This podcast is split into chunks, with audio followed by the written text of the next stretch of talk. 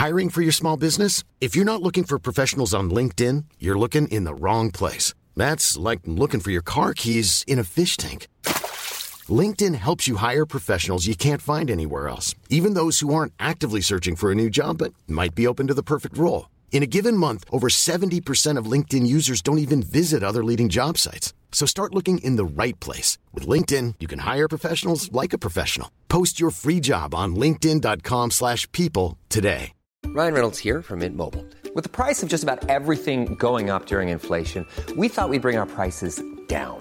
So to help us, we brought in a reverse auctioneer, which is apparently a thing. Mint Mobile unlimited premium wireless. Ready to get 30, 30, bit to get 30, bit to get 20, 20, 20, bit to get 20, 20, bit to get 15, 15, 15, 15 just 15 bucks a month. So, Give it a try at mintmobile.com slash switch. $45 upfront for three months plus taxes and fees. Promo rate for new customers for limited time. Unlimited more than 40 gigabytes per month. Slows. Full terms at mintmobile.com. Item saura vous guider et vous conseiller afin de concrétiser avec succès votre projet. Pour un projet clé en main à un seul endroit, contactez Item au 88 454 88 34 ou visitez itemconstruction.com. Encourager les entreprises lévisiennes en achetant localement, c'est soutenir tes voisins, ton employeur, tes amis, bref, une communauté dont tu fais partie. Pour découvrir les commerces et services qui t'entourent, la ville de Lévis t'invite à visiter le site meilleuralevis.com où tu y retrouveras entre autres une carte interactive localisant plus de 2000 commerces ainsi qu'un répertoire des entreprises locales classées par catégorie. Fais-toi plaisir localement parce que c'est meilleur. Vous écoutez CJMD, l'alternative radio.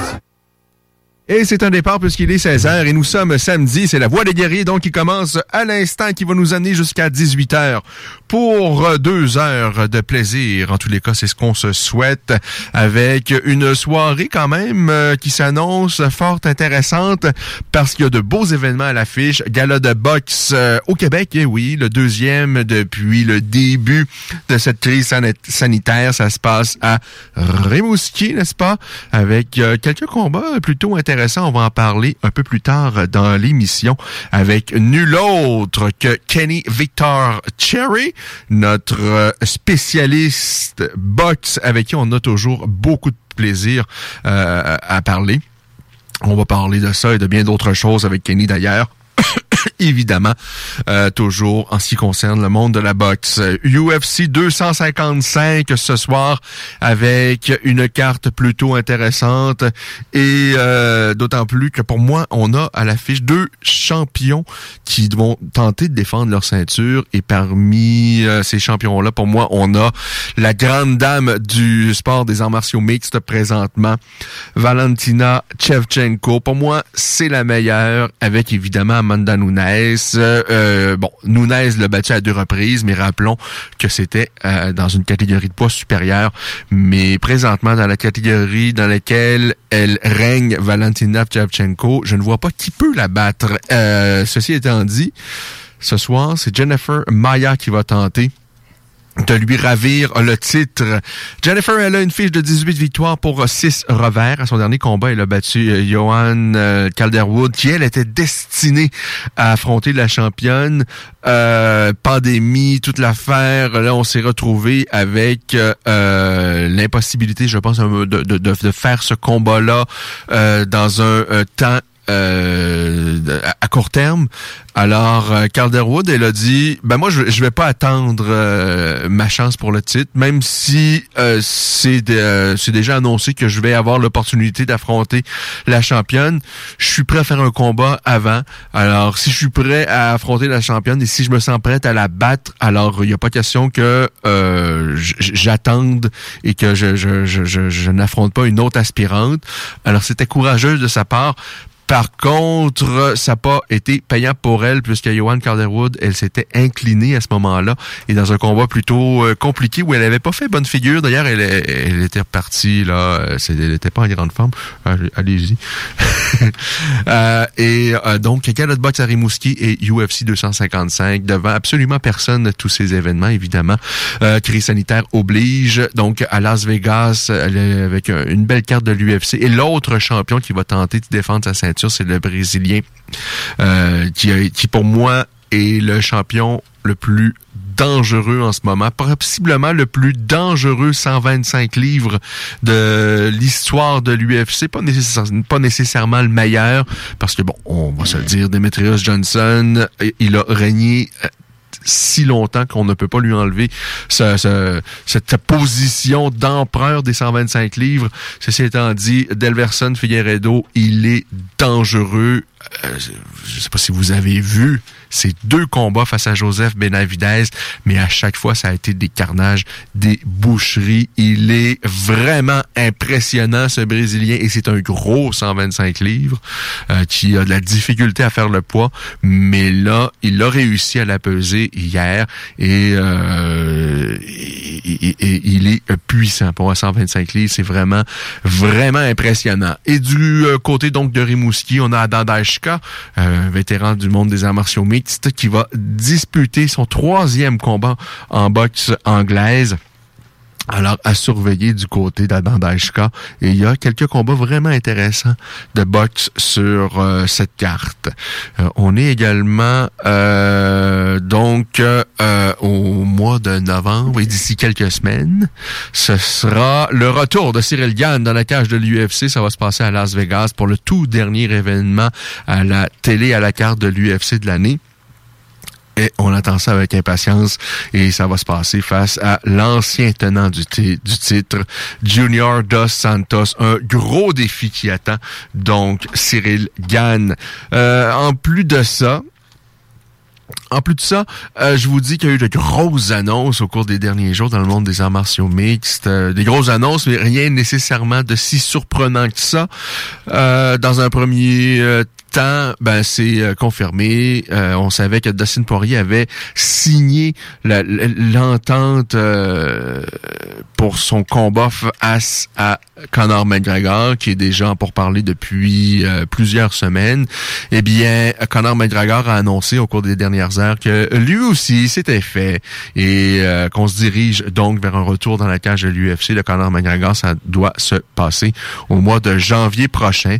Alors Conor McGregor face à Dustin Poirier. Deuxième épisode, rappelez-vous, la première fois, ça remonte déjà à quelques années, quand McGregor avait euh, passé le chaos à Dustin Poirier. Poirier qui euh, s'était euh, mal battu, je pense, avait été déconcentré par le, volubile Conor McGregor et avait pas combattu de manière intelligente. Il en avait payé le prix.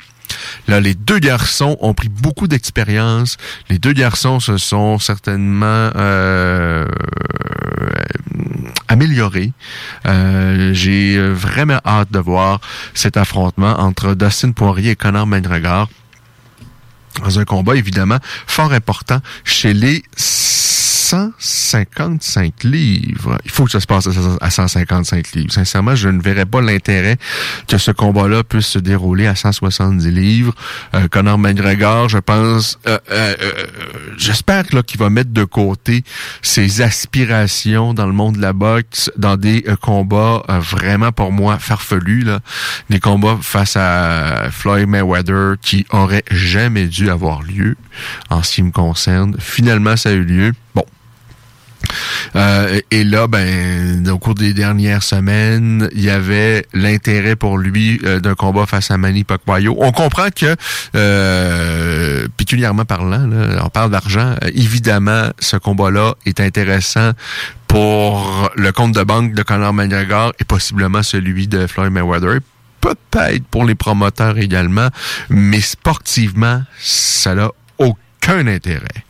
Alors moi, j'espère qu'on va revoir parce que McGregor, il est encore jeune.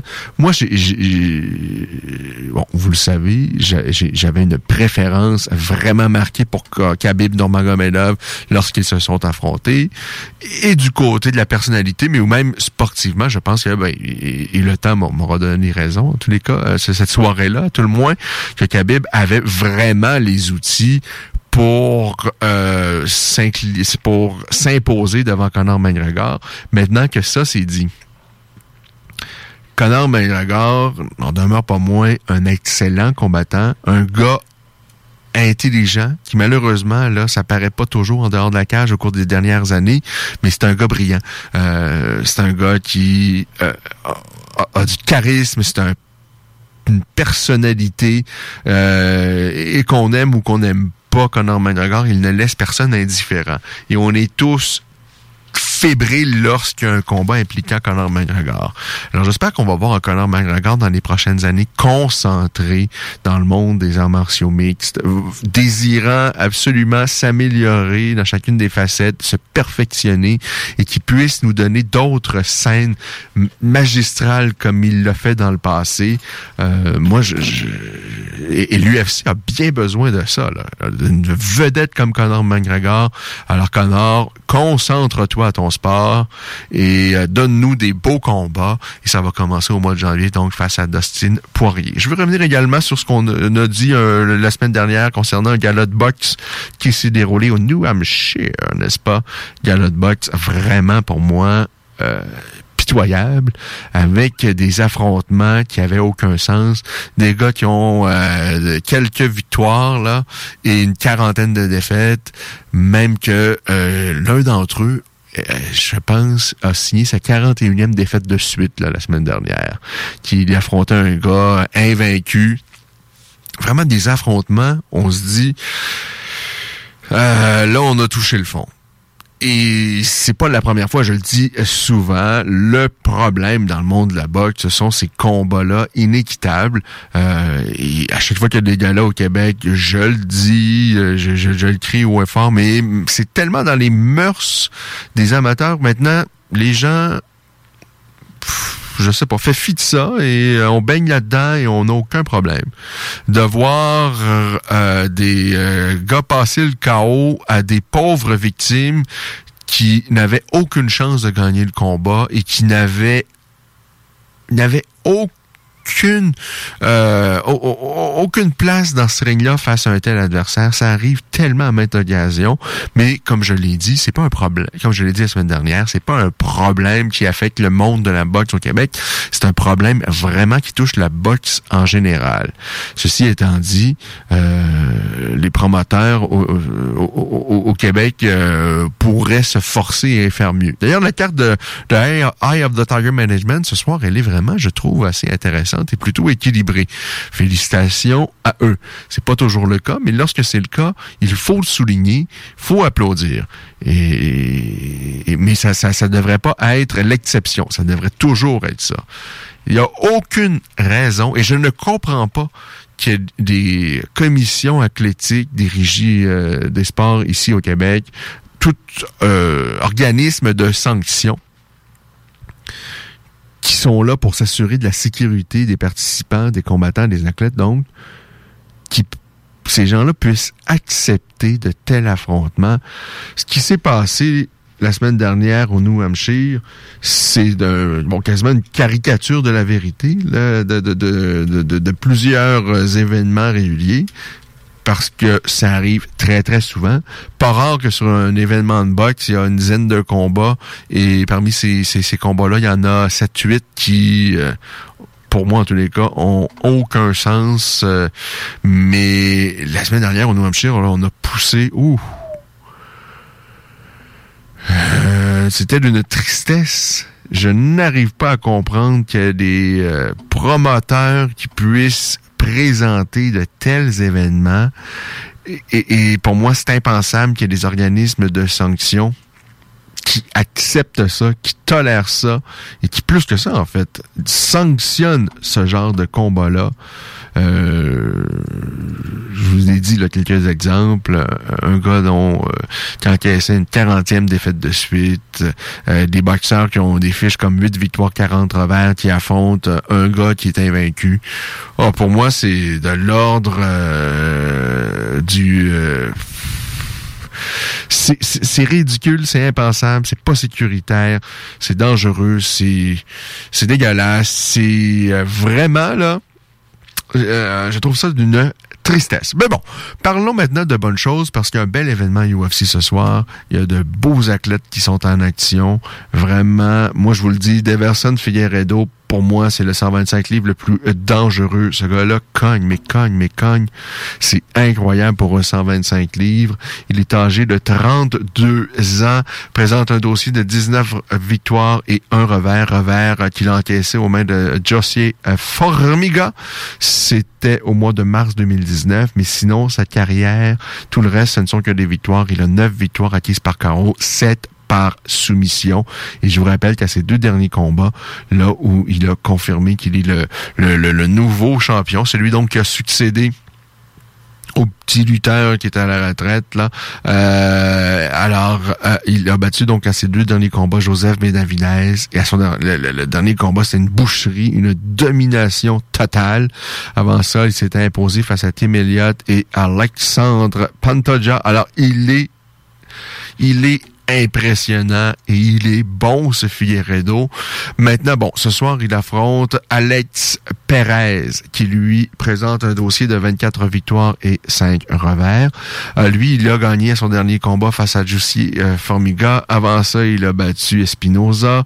Euh, il a également battu Marc de la Rosa. Alors, il est sur une très très bonne séquence celui-ci. Alors, vraiment un duel intéressant que le euh, combat de championnat chez les 125 livres chez les hommes entre Figueredo et Alex Perez. Donc chez les femmes, je rappelle, c'est Valentina Chevchenko qui, pour moi, debout, elle est incroyable. Et même euh, comme combattante en arts martiaux mix, on a vu à quel point elle est versatile. Euh, j'aime beaucoup Valentina Chevchenko qui, pour moi, est la meilleure femme au monde en arts martiaux mix avec évidemment Amanda Nunes. Alors ce soir, elle affronte Jennifer Maya. Il y a également sur cette carte-là Mauricio Roy, une ancienne gloire qui affronte à nouveau Paul Gregg. Les deux se sont déjà rencontrés par le passé, euh, pas si lointain que ça. C'était donc en 2019, il y a quasiment un an, jour pour jour, les deux s'étaient livrés un combat plutôt intéressant et ça s'était terminé dans un verdict nul. Alors on prend ça et on va essayer de faire mieux. moi, j'ai l'impression qu'on assiste à une fin de carrière interminable de Mauricio Roy. Euh, mais Roy n'est plus l'ombre de lui-même. Le sport également a tellement évolué et lui, il n'a pas progressé, on se le cachera pas. Il a 38 ans, Mauricio Roy, et euh, comme probablement vous, les euh, amateurs d'arts martiaux mixtes qui ont suivi ça depuis quelques années, qui ont connu l'organisation japonaise, le, le, Pride FC, on a tous apprécié Mauricio Roy. Mais le Mauricio Roy de maintenant, oh, euh, évidemment, il y aura un brin de nostalgie et j'ai bien hâte de le revoir en action ce soir et j'espère qu'on va revoir euh, euh, quelques flashs du Mauricio de l'époque. Mais sincèrement, j'ai pas tant d'espoir de ce que ça. Et j'ai presque hâte que Mauricio Roy raccroche les gants et qu'on puisse passer à autre chose. On pourra saluer sa belle carrière, mais on va se le dire, depuis qu'il est à l'UFC, oui, il est allé chercher le titre lorsqu'il a vaincu Lyoto Mais après ça, il s'est fait... Oh, John Jones lui a botté les fesses aller-retour, mais c'était incroyable comment John Jones était au-dessus de Mauricio Roy. Et par la suite, depuis, bon, il alterne victoire et revers, euh, Mauricio Roy. Quoique, euh, je regarde ça, depuis 2015, il a subi seulement qu'un revers. Il a, lors de cette séquence-là, cinq victoires également et un verdict nul. Euh, mais il n'y a rien qui m'a excité là, dans les dernières années concernant Mauricio Roy, qui qui quand même, on se le cachera pas, aura eu une superbe carrière. On a deux Tchevchenko pour le prix d'un, non, pas pour le prix d'un, parce que évidemment, la sœur de Valentina, Antonina, va recevoir un cachet également, mais euh, les amateurs auront donc euh, l'occasion d'avoir deux Tchevchenko en action ce soir. Antonina, elle est beaucoup moins complète que sa sœur, mais elle est également à l'instar de sa sœur qui domine chez les 125 livres. Elle est également une excellente combattante debout. Par contre, on a vu que son jeu au sol, c'est pas tout à fait ça. En fait, c'est pas ça du tout. Mais on, espère et on, devine et on se souhaite tous qu'elle travaille son jeu au sol et sa lutte pour qu'elle puisse euh, qu'elle puisse s'exprimer davantage et qu'elle puisse être plus à l'aise et confortable et qu'elle puisse mieux s'exprimer parce que pour l'instant, c'est un peu plus un peu compliqué pour elle euh, son séjour à l'UFC. Alors, c'est pas la carte du siècle, mais y a quand même quelques combats fort intéressants sur cette carte-là. Si on regarde un peu plus loin, la semaine prochaine, donc le 28 novembre, on a Curtis Blades face à Derek Lewis. Euh, deux gros poids lourds, là, des gros cogneurs. Lewis, notamment, possiblement l'un des plus gros cogneurs de la division face à Curtis Blades, qui est un peu le Kane Velasquez. Euh, c'est-à-dire un gars qui met beaucoup, beaucoup de pression, qui a un cardio de folie, surtout chez les poids lourds, euh, qui a une bonne lutte. Euh, alors, tout ça me semble pas de bonne augure pour Derek Lewis, mais ça, bon, ça va être la semaine prochaine, on aura l'occasion de s'en reparler en temps et lieu. Alors, la table est mise.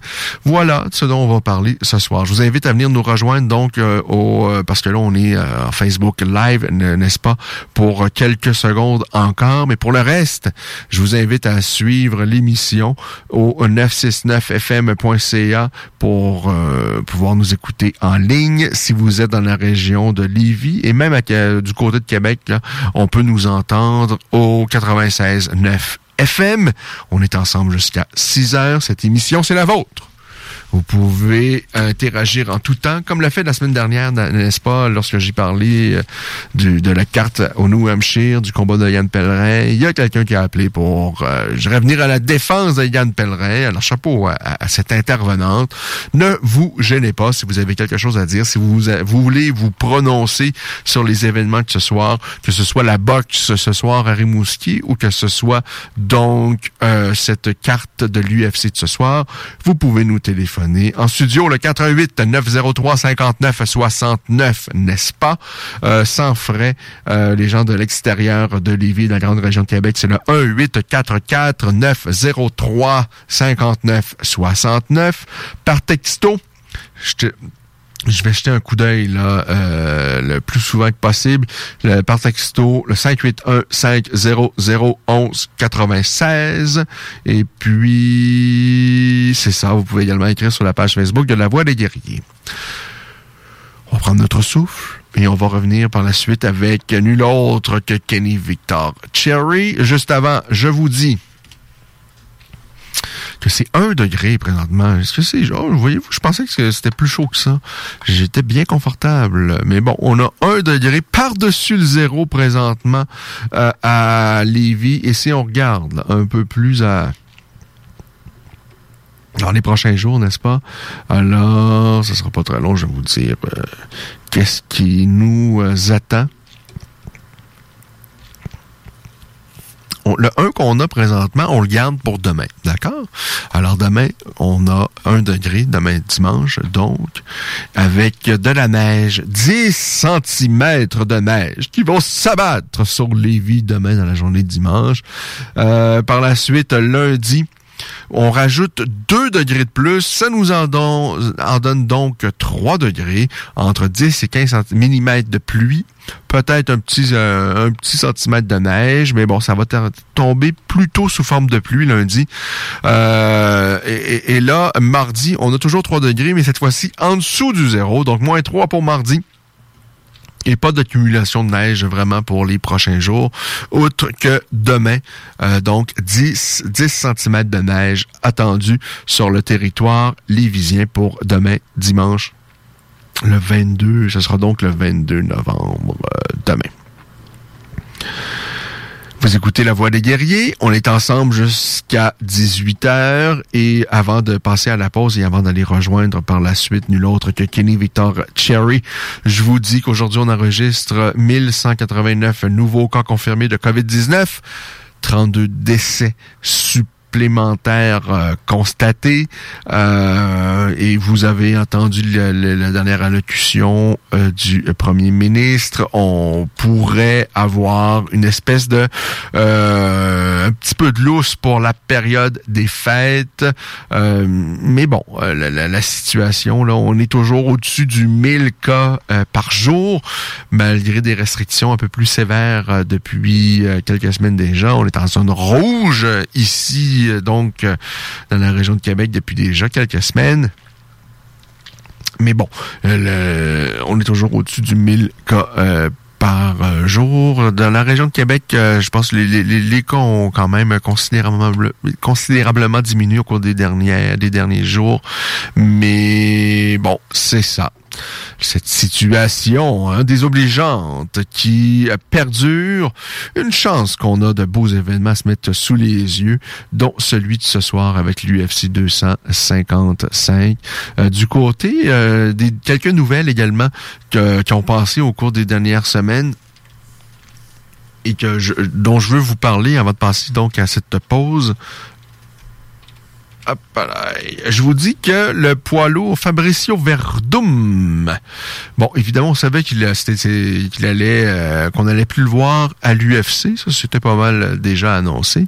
Eh bien, euh, il a signé du côté de la PFL pour euh, Fabricio Verdum. Alors, euh, ça, c'est l'organisation qui présente des événements, mais c'est sous forme de, de, de, saison, de tournoi. Et dans chacune des catégories, il y a la coquette somme d'un million de dollars qui attend le gagnant des, euh, des tournois. Fabricio Verdum, malgré son âge avancé, je pense qu'il... Parce qu'on a vu l'ancien champion de, de la PFL, Philip Lins, qui est maintenant à l'UFC, et je vais vous le dire, il m'a pas impressionné, mais alors là, pas du tout. Zéro, zéro, zéro. Euh, alors, si Philippe Lins a été capable d'être champion là, et si le niveau s'est pas considérablement augmenté là-bas, je pense que Verdum, euh, le quadragénaire, a ses chances, et de bonnes chances, avec cette organisation-là. Alors, un bon mouvement, je pense, du côté, du côté de Fabricio euh, Verdum. Anderson Silva s'est terminé avec l'UFC. Bon, c'était assez clair que l'UFC voulait absolument que ce soit son dernier combat. Même que Dana White, après son combat, a dit qu'il n'aurait pas dû lui donner ce, ce, ce, ce combat là parce que euh, ben, il considère, et je pense qu'il a absolument raison, que c'est terminé pour Anderson Silva. Il a été possiblement le combattant le plus c'est possiblement le séjour le plus spectaculaire de combattant euh, à, l'UFC, je dirais ses premières années. Mais là, bon, il est le quoi, il a 45 ans, je pense, Anderson Silva dans ces eaux-là. Et on a vu dans les dernières années, malheureusement, c'est encore un gars qui a euh, que, des outils, les habiletés sont encore là. Malheureusement, il n'y a plus de menton. Et malheureusement, il a peut-être euh, perdu un peu de vitesse, un peu, de, un peu son coup d'œil, et un peu, un peu, tout petit peu par-ci, un tout petit peu par-là. Mais au final, ça fait beaucoup, beaucoup. Et euh, bon, là, cette tournée de défaite, là, je pense qu'on est prêt. Il faut passer à autre chose. Anderson Silva, on veut souligner son illustre carrière. Mais là, c'est le temps de dire c'est terminé. En tous les cas, c'est terminé à l'UFC. Et lui va peut-être avoir le désir de, combattre ailleurs. Mais bravo Bellator qui cette fois-ci a dit non, nous on passe notre tour. Alors bravo parce que euh, dans les dernières années, moi je pense que ça a été un des problèmes du c'est qu'ils ont à peu près signé tout ce qui était du bois mort de l'UFC. Euh, les Frank Mir, les Roy Nelson, et c'est absolument je, leur enlève absolument rien. C'est des gars qui ont eu de très, très belles carrières. Ils ont été de très, très bons combattants. Mais à un moment donné, quand c'est terminé, c'est terminé. Euh, Frank Mir euh, a été champion à l'UFC. il, était très, très bon.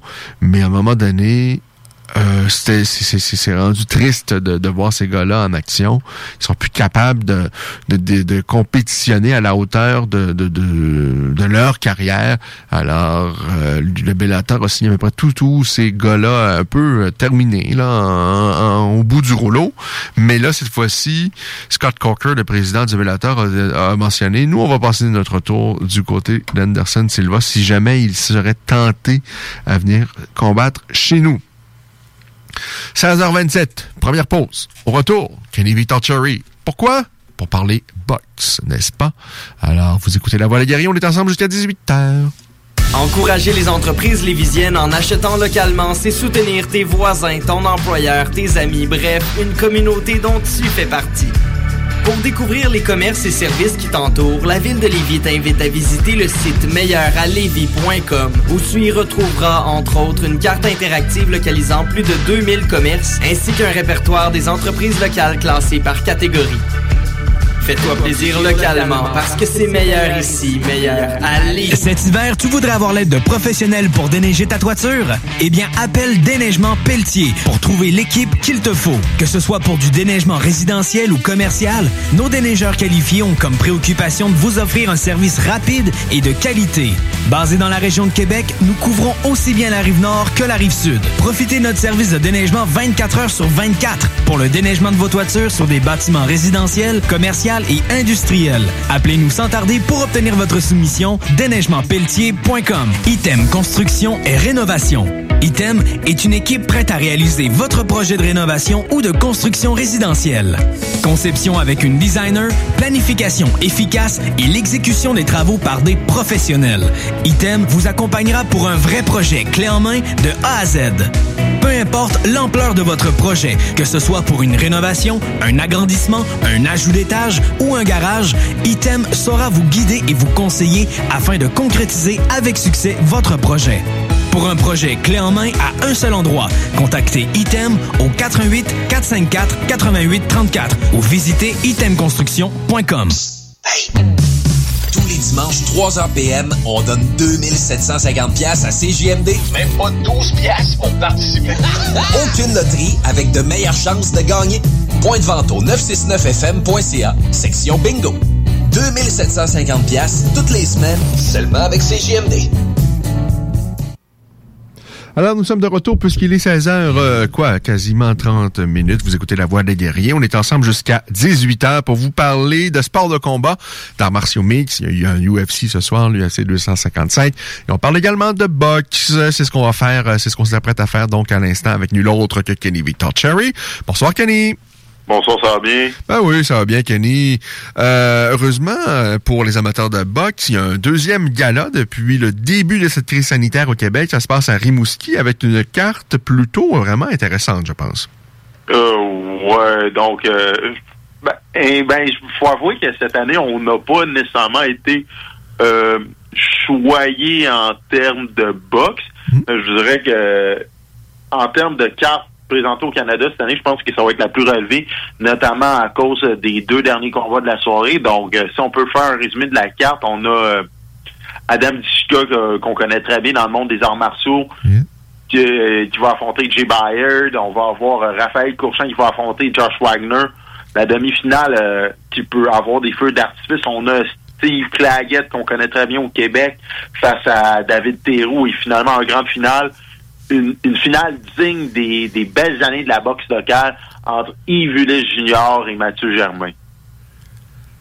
Euh, bon, parle-moi de Yves Ulysse, de ce que j'ai pu lire dans le Journal de Montréal au cours de la dernière semaine, c'est que euh, il y aurait une espèce de mésentente. Ah, ben, on sait qu'avec son coach, euh, c'était pas la grande entente, qu'il avait, je pense qu'il avait quitté, mais là finalement, euh, je j'imagine que c'est à cause de la pandémie, il est un peu de retour avec lui et il n'aurait pas participé même à une conférence de presse en marge de l'événement, aurait pas beaucoup d'entrevues.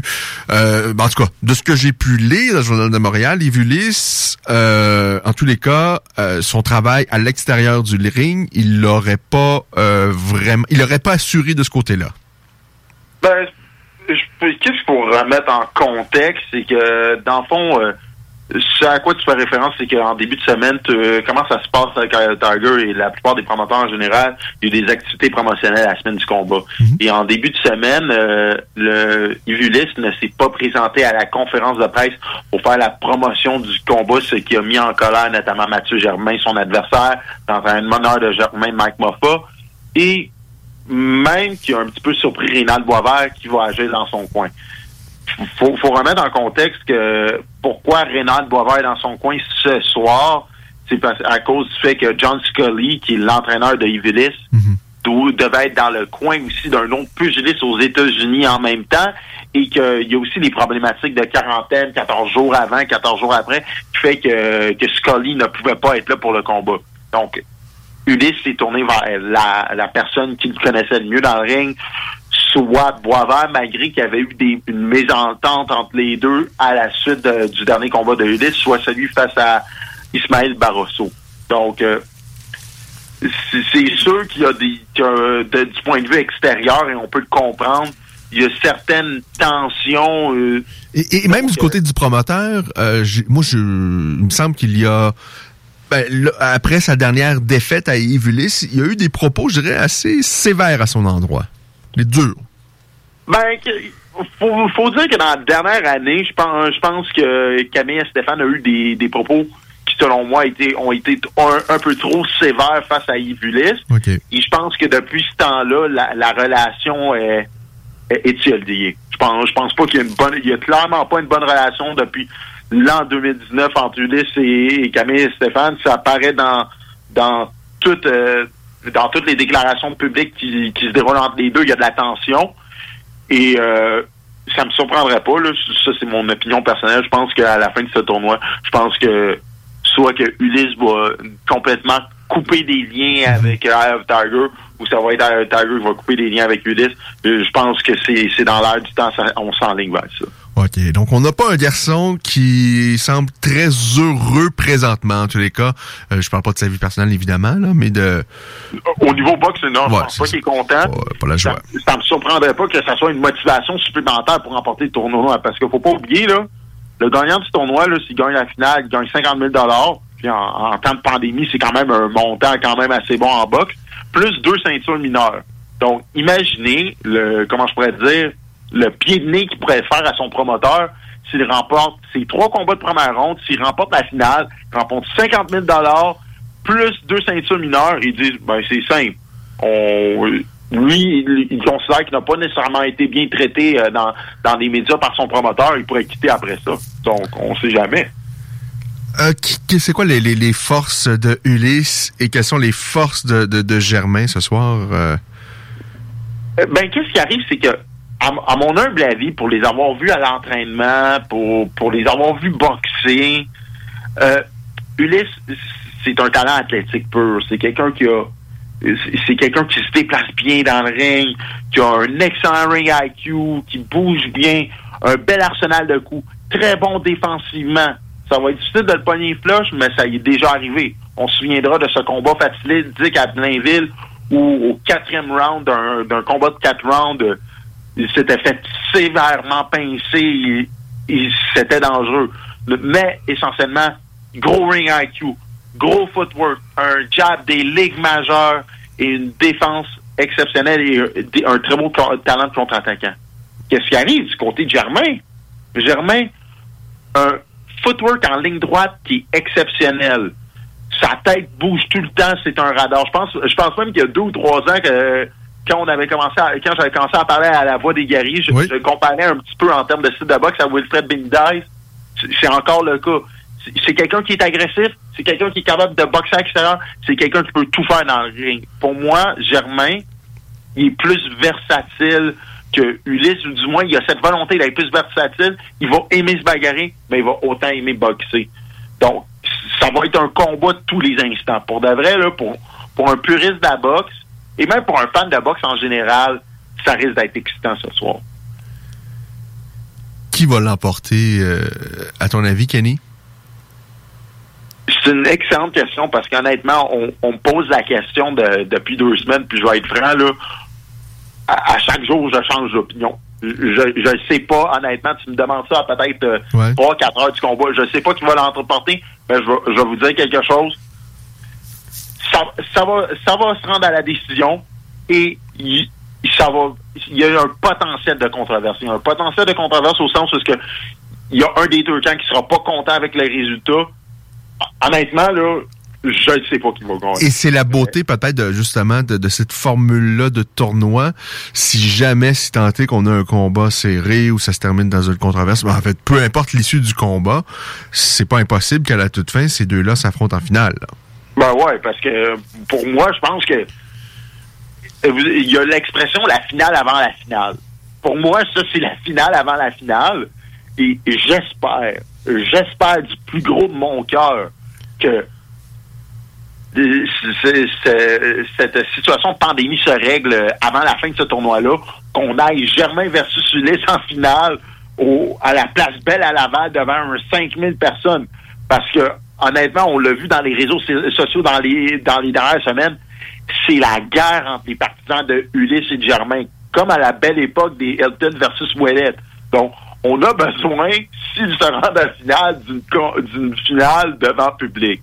Donc, je me croise les doigts là-dessus. Euh, pour ce qui est de pouvoir regarder l'événement en direct ce soir, est-ce que c'est euh, euh, sensiblement le même fonctionnement que lors du premier événement durant la pandémie de Eye of the Tiger Management? Oui, effectivement. Donc, on a le choix vraiment de, de, de s'abonner à Punching Grave. C'est 11 par mois pendant trois mois, ce qui est probablement financièrement beaucoup plus accessible parce que supposons que on a deux galas Tiger dans un mois. Je pense qu'ils veulent en organiser un par mois pendant la pandémie ben au final, ça coûte pas si cher. Alors que vous pouvez l'avoir sur Indigo, je pense à 59,99. Donc, qui n'a aucun sens, là. Ça, donc, à, partir de ce moment-là, si les gens veulent avoir de la bonne box dans les prochaines dans les prochains mois, et à un prix quand même dérisoire. Je, leur recommande de s'abonner à Punching Grace. C'est 60 pour quatre combats, on s'entend. C'est... Oui, ouais, exactement. c'est un peu poussé. Là. deux combats dont on sait à peu près ça va être quoi dessus. Mais euh, félicitations quand même. De présenter des événements durant cette période-là compliquée, là, moi je lève mon chapeau, mais 60 c'est, c'est, c'est, c'est onéreux. Mais comme tu l'as mentionné, l'autre avenue qui est fort intéressante, donc c'est, s'abonner sur euh, la plateforme de Eye of the Tiger Management. Et j'imagine aussi ça donne droit une certaine banque de, de, de, de, combats qu'on peut revisionner, j'imagine, en oui, Effectivement, on peut revisionner les combats, les combats, euh, les galas précédents. Et Hive Tiger, euh, c'est mis en tête de faire des documentaires qui sont, euh, ma foi, très intéressants sur certains de leurs pugilistes, notamment québécois à l'extérieur. Donc, ça nous permet d'en apprendre un petit peu plus sur, sur les pugilistes de Hive Tiger. Donc, ça vaut la peine quand même. OK. Alors bon, ça c'est intéressant. Euh, l'autre combat où il y a un enjeu, puisque c'est également euh, en marge de ce tournoi-là, c'est Steve Claggett face à David Théroux. Est-ce que l'issue du combat pour toi, elle est aussi euh, difficilement prévisible que l'affrontement entre Ulysse et Germain? Pour moi, elle, elle est beaucoup plus prévisible. Mais, qu'est-ce que je veux dire, c'est que ça, c'est écrit en lettres grasses combat de la soirée. On a un Steve Claggett. Steve Claggett, les amateurs de boxe au Québec le connaissent. Un gars qui a un menton, un gros menton. Ça va être difficile de sortir du ring. C'est un gars qui va avancer vers l'avant. Il va mettre une pression infernale. Ah, ah, excusez-moi l'anglicisme, mais c'est fun de voir Steve Claggett boxer parce que tu sais à quoi t'attendre. Ça, ça, va être divertissant. Tu, sans, sans la comparaison est boiteuse, là, mais admettons, si on regarde, admettons, en arts martiaux mix, tu sais que tu vas avoir un combat divertissant quand, admettons, les frères Diaz vont être dans l'octogone. Jusque-là, ben, c'est la même chose avec la guette quand il ici. Tu sais qu'il va avancer vers l'avant. Tu sais qu'il va essayer de transformer le combat en bagarre et ça va être à, à fond la caisse pendant 10 rounds. Une valeur sûre, là. Oui. Une valeur sûre en termes de divertissement. Là, où est-ce que ça devient le fun, c'est que là, on a un David Théroux devant lui. David Théroux, qui selon moi est meilleur que sa fils, 16-3. David Théroux qui a un beau parcours chez les amateurs et pour être honnête, c'est lui qui a la plus grosse force de frappe du tournoi et je pense que c'est le seul qui peut potentiellement avoir des knockouts dans le tournoi. Mais, par exemple, ça va être difficile d'atteindre solidement des gars comme Ulysse et Germain parce qu'ils sont très bons défensivement. Ils ont des réflexes de chat. Mais qu'est-ce que je veux dire, c'est que Théroux, faut faire attention à ses coups au corps. Il est dévastateur. Il cogne lourd, il cogne dur. Mais ça va être un combat très difficile face à Claguette parce que faut se remettre en contexte. La dernière fois qu'il a boxé, c'est en avril 2019. Donc là, ça remonte très loin. Il a été très longtemps hors du ring. C'est son premier camp d'entraînement avec Rénal Boisvert dans le coin. Et là, évidemment, s'il se prépare pour ce tournoi-là avec une nouvelle équipe, le focus n'a pas été nécessairement mis sur la préparation spécifique à Claguette, selon moi, mais sur la perte de poids, sur la remise en forme. Donc, il se peut, moi je pense que c'est ça qui va se passer. Je pense que Claguette va déborder Théroux et que ça va finir par un arrêt de l'arbitre par Claggett. Selon moi, mais comme je dis, d'un point de vue stylistique, logiquement, le combo ce que Théroux a le plus de chances de l'emporter, c'est celui-là. Donc, ça se peut que Théroux me surprenne totalement qu'il vienne dans une forme exemplaire et, qui a, et que Reynald a eu le temps de préparer un bon plan de match pour contrer, pour contrer Claguette, parce qu'on s'entend, Reynald Boisvert a déjà affronté euh, Claguette dans le coin deux fois avec Junior Ulysse. Donc, il y a peut-être une perspective comment on peut le battre avec le style à. Mais je pense malheureusement que il y a trop d'éléments qui jouent contre Théroux dans ce combat-là, dans le contexte actuel, pour qu'il puisse l'emporter. Parce que Steve Claguette, pour de vrai, il s'entraîne en Alberta. Euh, il, y a comment, il y a moins de restrictions sanitaires par rapport à l'entraînement en termes de sport de combat. Donc, j'ai comme l'impression que, d'un point de vue environnement boxe, en fait, c'est Claguette qui a l'avantage sur tous les autres boxeurs en ce moment. Et je pense que ça va se montrer dans ce combat-là. OK, alors euh, intéressant. Donc, c'est deux combats de tournoi. Les deux autres combats sont évidemment hors euh, tournoi. Et c'est deux euh, prospects donc de Eye of the Tiger Management qui seront en action. D'un côté, Raphaël Courchaine, toujours invaincu en huit combats, qui affronte également un boxeur qui est invaincu, mais qui, bon, pas fait face à beaucoup d'adversité, je pense.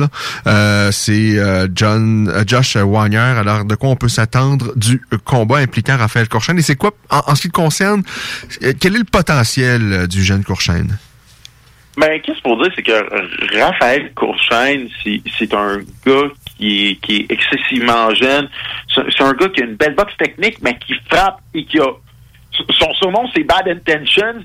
Et je vais être honnête, moi, je l'ai vu chez les amateurs, là c'est pas des blagues. C'est un gars qui a réellement des mauvaises intentions, qui est solide, qui est dangereux. Bref, c'est un gars qui fait tout bien, mais il frappe fort, il frappe dur, il est désagréable.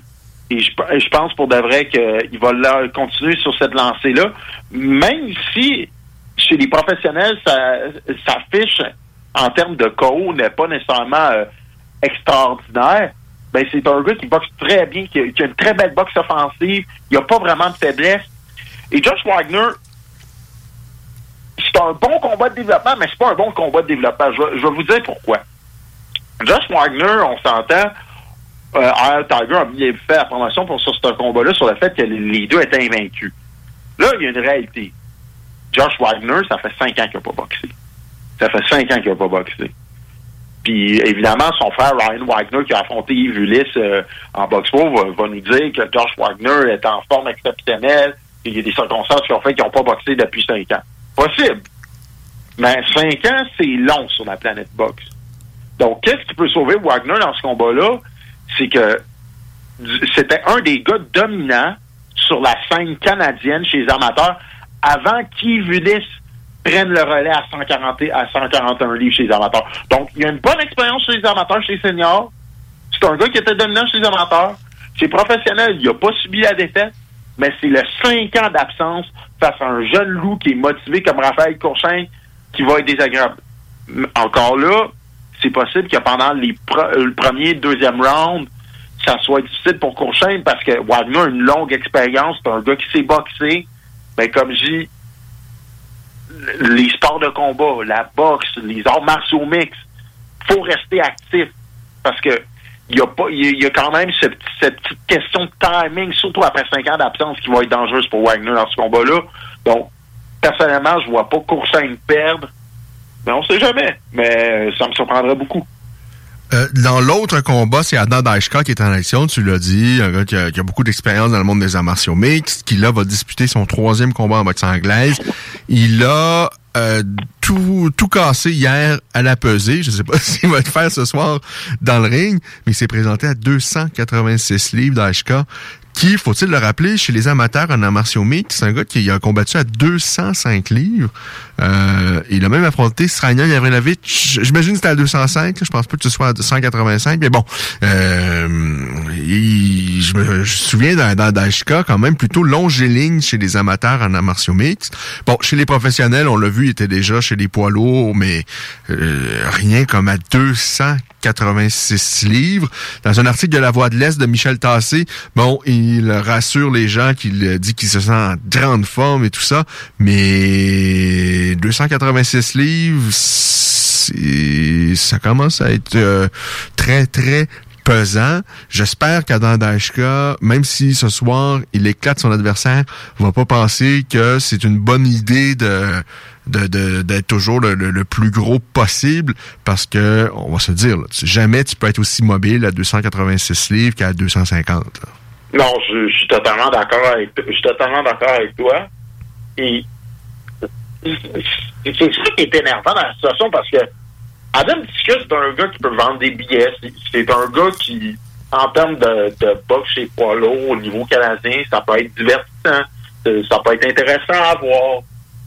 Mais puis pour de vrai, c'est- quelqu'un que j'apprécie, mais j'ai de la misère avec le 285 livres. J'ai vraiment personnellement de la misère avec le 285 livres.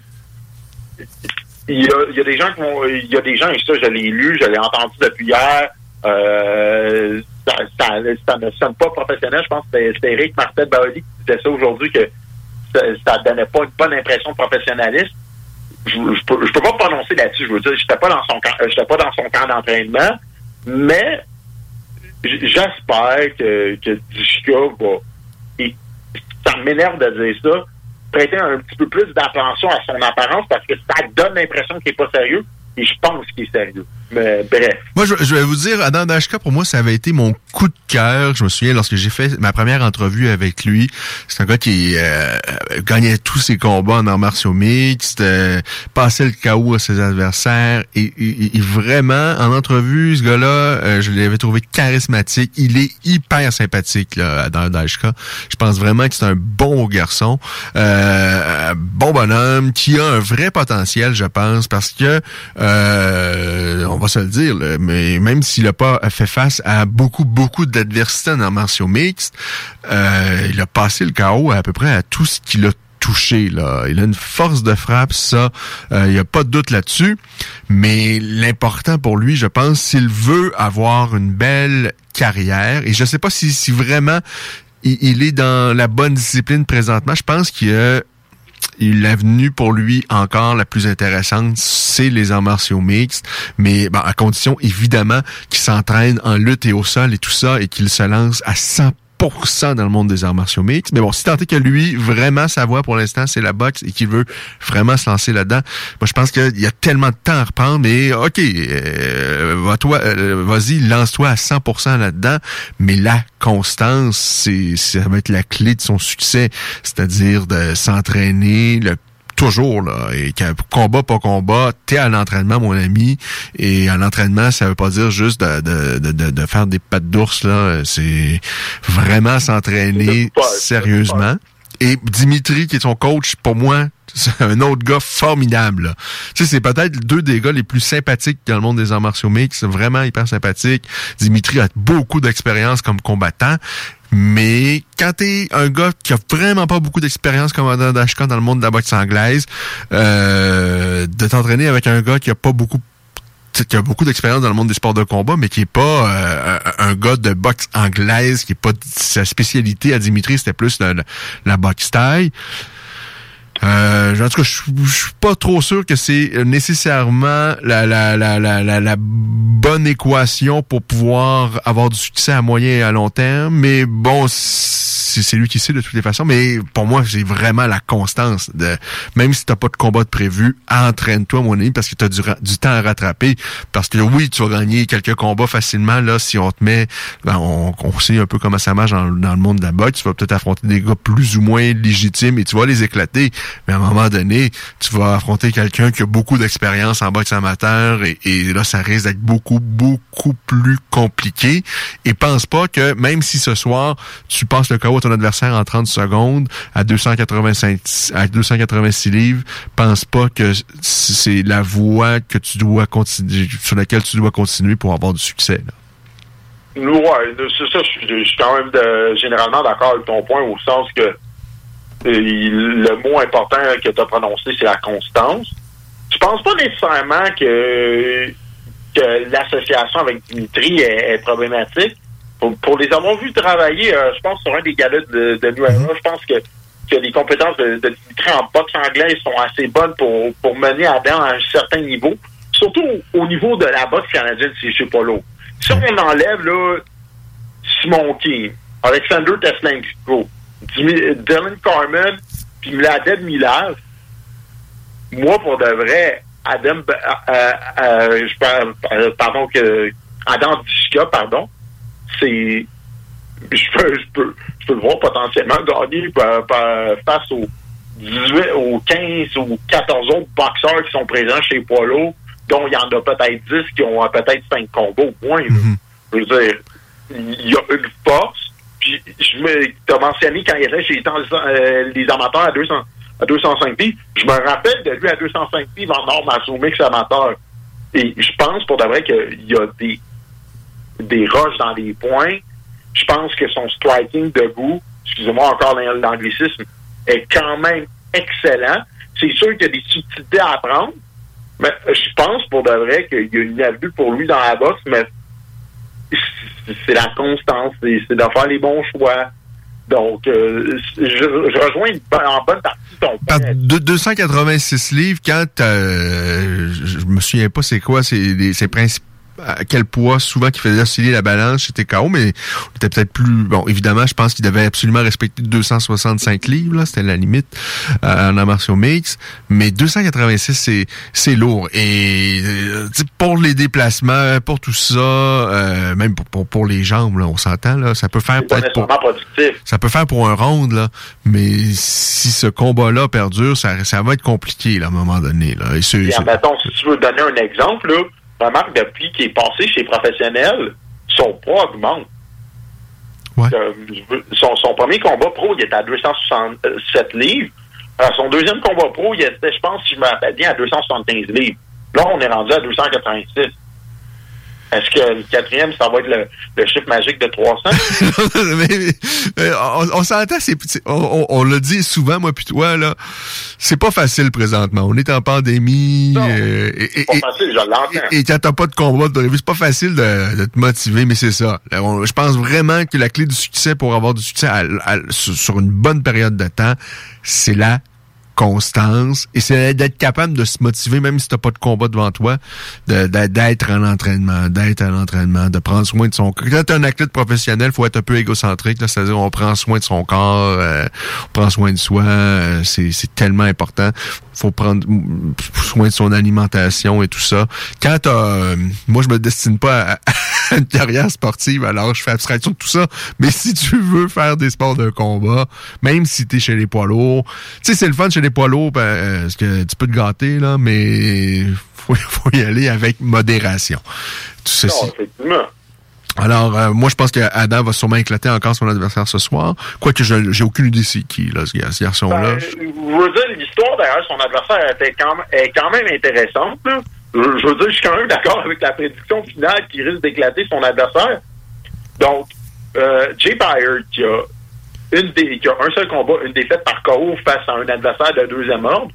Donc, euh, son vrai nom, c'est Gerard Alexander Byard. Et, et- et c'est peut-être justement ce que tu vas nous dire, je pense, c'est, c'est plus le fait marquant de sa vie, c'est ce qu'il a fait à l'extérieur du ring. Là. Exactement. Le fait marquant de sa vie, il est, il est clairement à l'extérieur du ring. C'est quelqu'un qui a, assass- qui a tué un autre homme à l'âge de 16 ans dans les maritimes et il a dû avoir une autorisation, notamment pour quitter la Colombie-Britannique pour venir se battre à Rimouski. Donc, évidemment, Dishka a, a reçu beaucoup de, de support de la part de la, de la famille de la victime. On, on en a parlé notamment dans des articles, je pense, de la Voix de Blesse. Euh, Michel Tasson en avait parlé un petit peu. Je trouve ça un peu étrange, sérieusement, là. Euh, ben, euh, ça, ça fait très 2020 comme histoire, pour être bien honnête. Donc, euh, de, de qu'est-ce que j'ai pu recevoir comme information sur Jay Byard en termes de style de boxe, honnêtement, il n'y a pas grand-chose à s'attendre de ce combat-là. C'est un, c'est un combat pour rester actif. Mais rester actif, est-ce que ça va être 20, 30 secondes? Est-ce que ça va passer un round? Euh, J'ai encore des doutes là-dessus. Mais je, pense- je pense pour, pour de vrai dans le cas d'Adam, parce que moi, pour de vrai, je crois jusqu'à un certain point à son potentiel. La clé pour lui, ça va être de rester actif. Ça va être de rester actif. Si on est capable de trouver un, un combat, euh, que ce soit au Mexique, que ce soit sur chaque Tiger à chaque deux mois, il y, a, il y a une chance qu'il puisse aller au bout de son potentiel en termes de sport de combat debout sur la boxe anglaise. Mais moi, je suis- je suis content de le voir en action. Je, je, je pensais pas que Eye- je pensais que Eye of the Tiger Management allait mettre le- leurs athlètes les plus près euh, à avoir des combats d'envergure là, euh, en action et on s'entend que présentement Adam est loin de tout ça parce que c'est seulement son troisième combat de boxe professionnel. Je pensais que vraiment quand Eye of the Tiger avec des petites cartes comme ça avec trois quatre combats seulement allait miser sur des gars beaucoup plus près de la possibilité peut-être d'un combat de championnat du monde. Mais euh, bon, j'aurais eu tort parce que Adam est en action ce soir. Alors je suis content pour lui. Vraiment, c'est une belle opportunité pour lui. Ben ouais, non, non, totalement. Puis on, on lui souhaite le meilleur. Moi, comme je vous dis, comme, comme tu l'as dit tantôt, moi, je l'ai entendu. Je, l'ai entendu parler. La première fois que j'ai rencontré, c'était en sous-carte, euh, je pense, d'un, d'un gala en New Era. Puis, comme tu l'as dit, je l'ai trouvé ultra charismatique, ce gars-là. Donc, moi, pour de vrai, je souhaite le meilleur. Je souhaite de le revoir dans le ring bientôt. Donc, euh, ça va être à suivre là-dessus. Yes. Euh, et moi, je vais avoir de la difficulté à critiquer les cartes au Québec parce que, sincèrement, il y avait une carte la semaine dernière au, au New Hampshire. Et ça, je, m'aurais jamais intéressé à cette carte-là. Sauf qu'il y avait un Québécois en action qui est Yann Pellerin, qui affrontait un gars qui avait un dossier euh, un peu pitoyable. Mais c'est le reste, toute cette carte-là. Je sais pas si tu as jeté un coup d'œil euh, euh, sur cette carte-là. Sérieusement, euh, c'est pas possible. Avec des gars qui ont il y avait un, un- un des combattants la semaine dernière au New Hampshire qui a subi sa 40e, je pense, défaite de suite.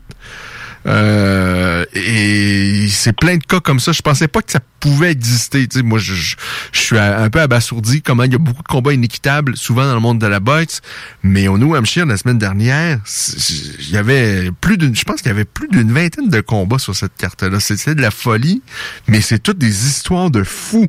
Je vous le dis, allez jeter un petit coup d'œil là-dessus. Je sais pas si tu as eu l'occasion de jeter un coup d'œil là-dessus, euh, mais c'est des, des- je comprends pas comment quelqu'un qui a 9 zi- victoires, 0 défaites se retrouve avec quelqu'un qui a 43 défaites.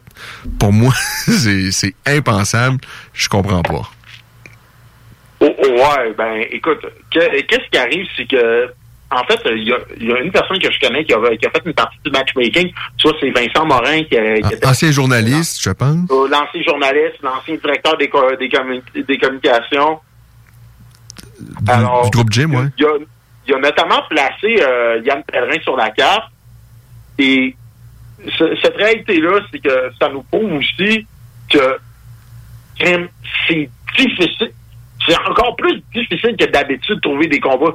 Je me rappelle, Yann, Yann avait expliqué notamment qu'il y avait trois il y avait trois adversaires potentiels, mais évidemment, les deux adversaires qui avaient des fiches plus, comment choisir, reluisantes, ont refusé les combats. Évidemment, là, on- ça revient à un des problèmes traditionnels dans le monde de la boxe, c'est le, le ratio euh, risque versus récompense.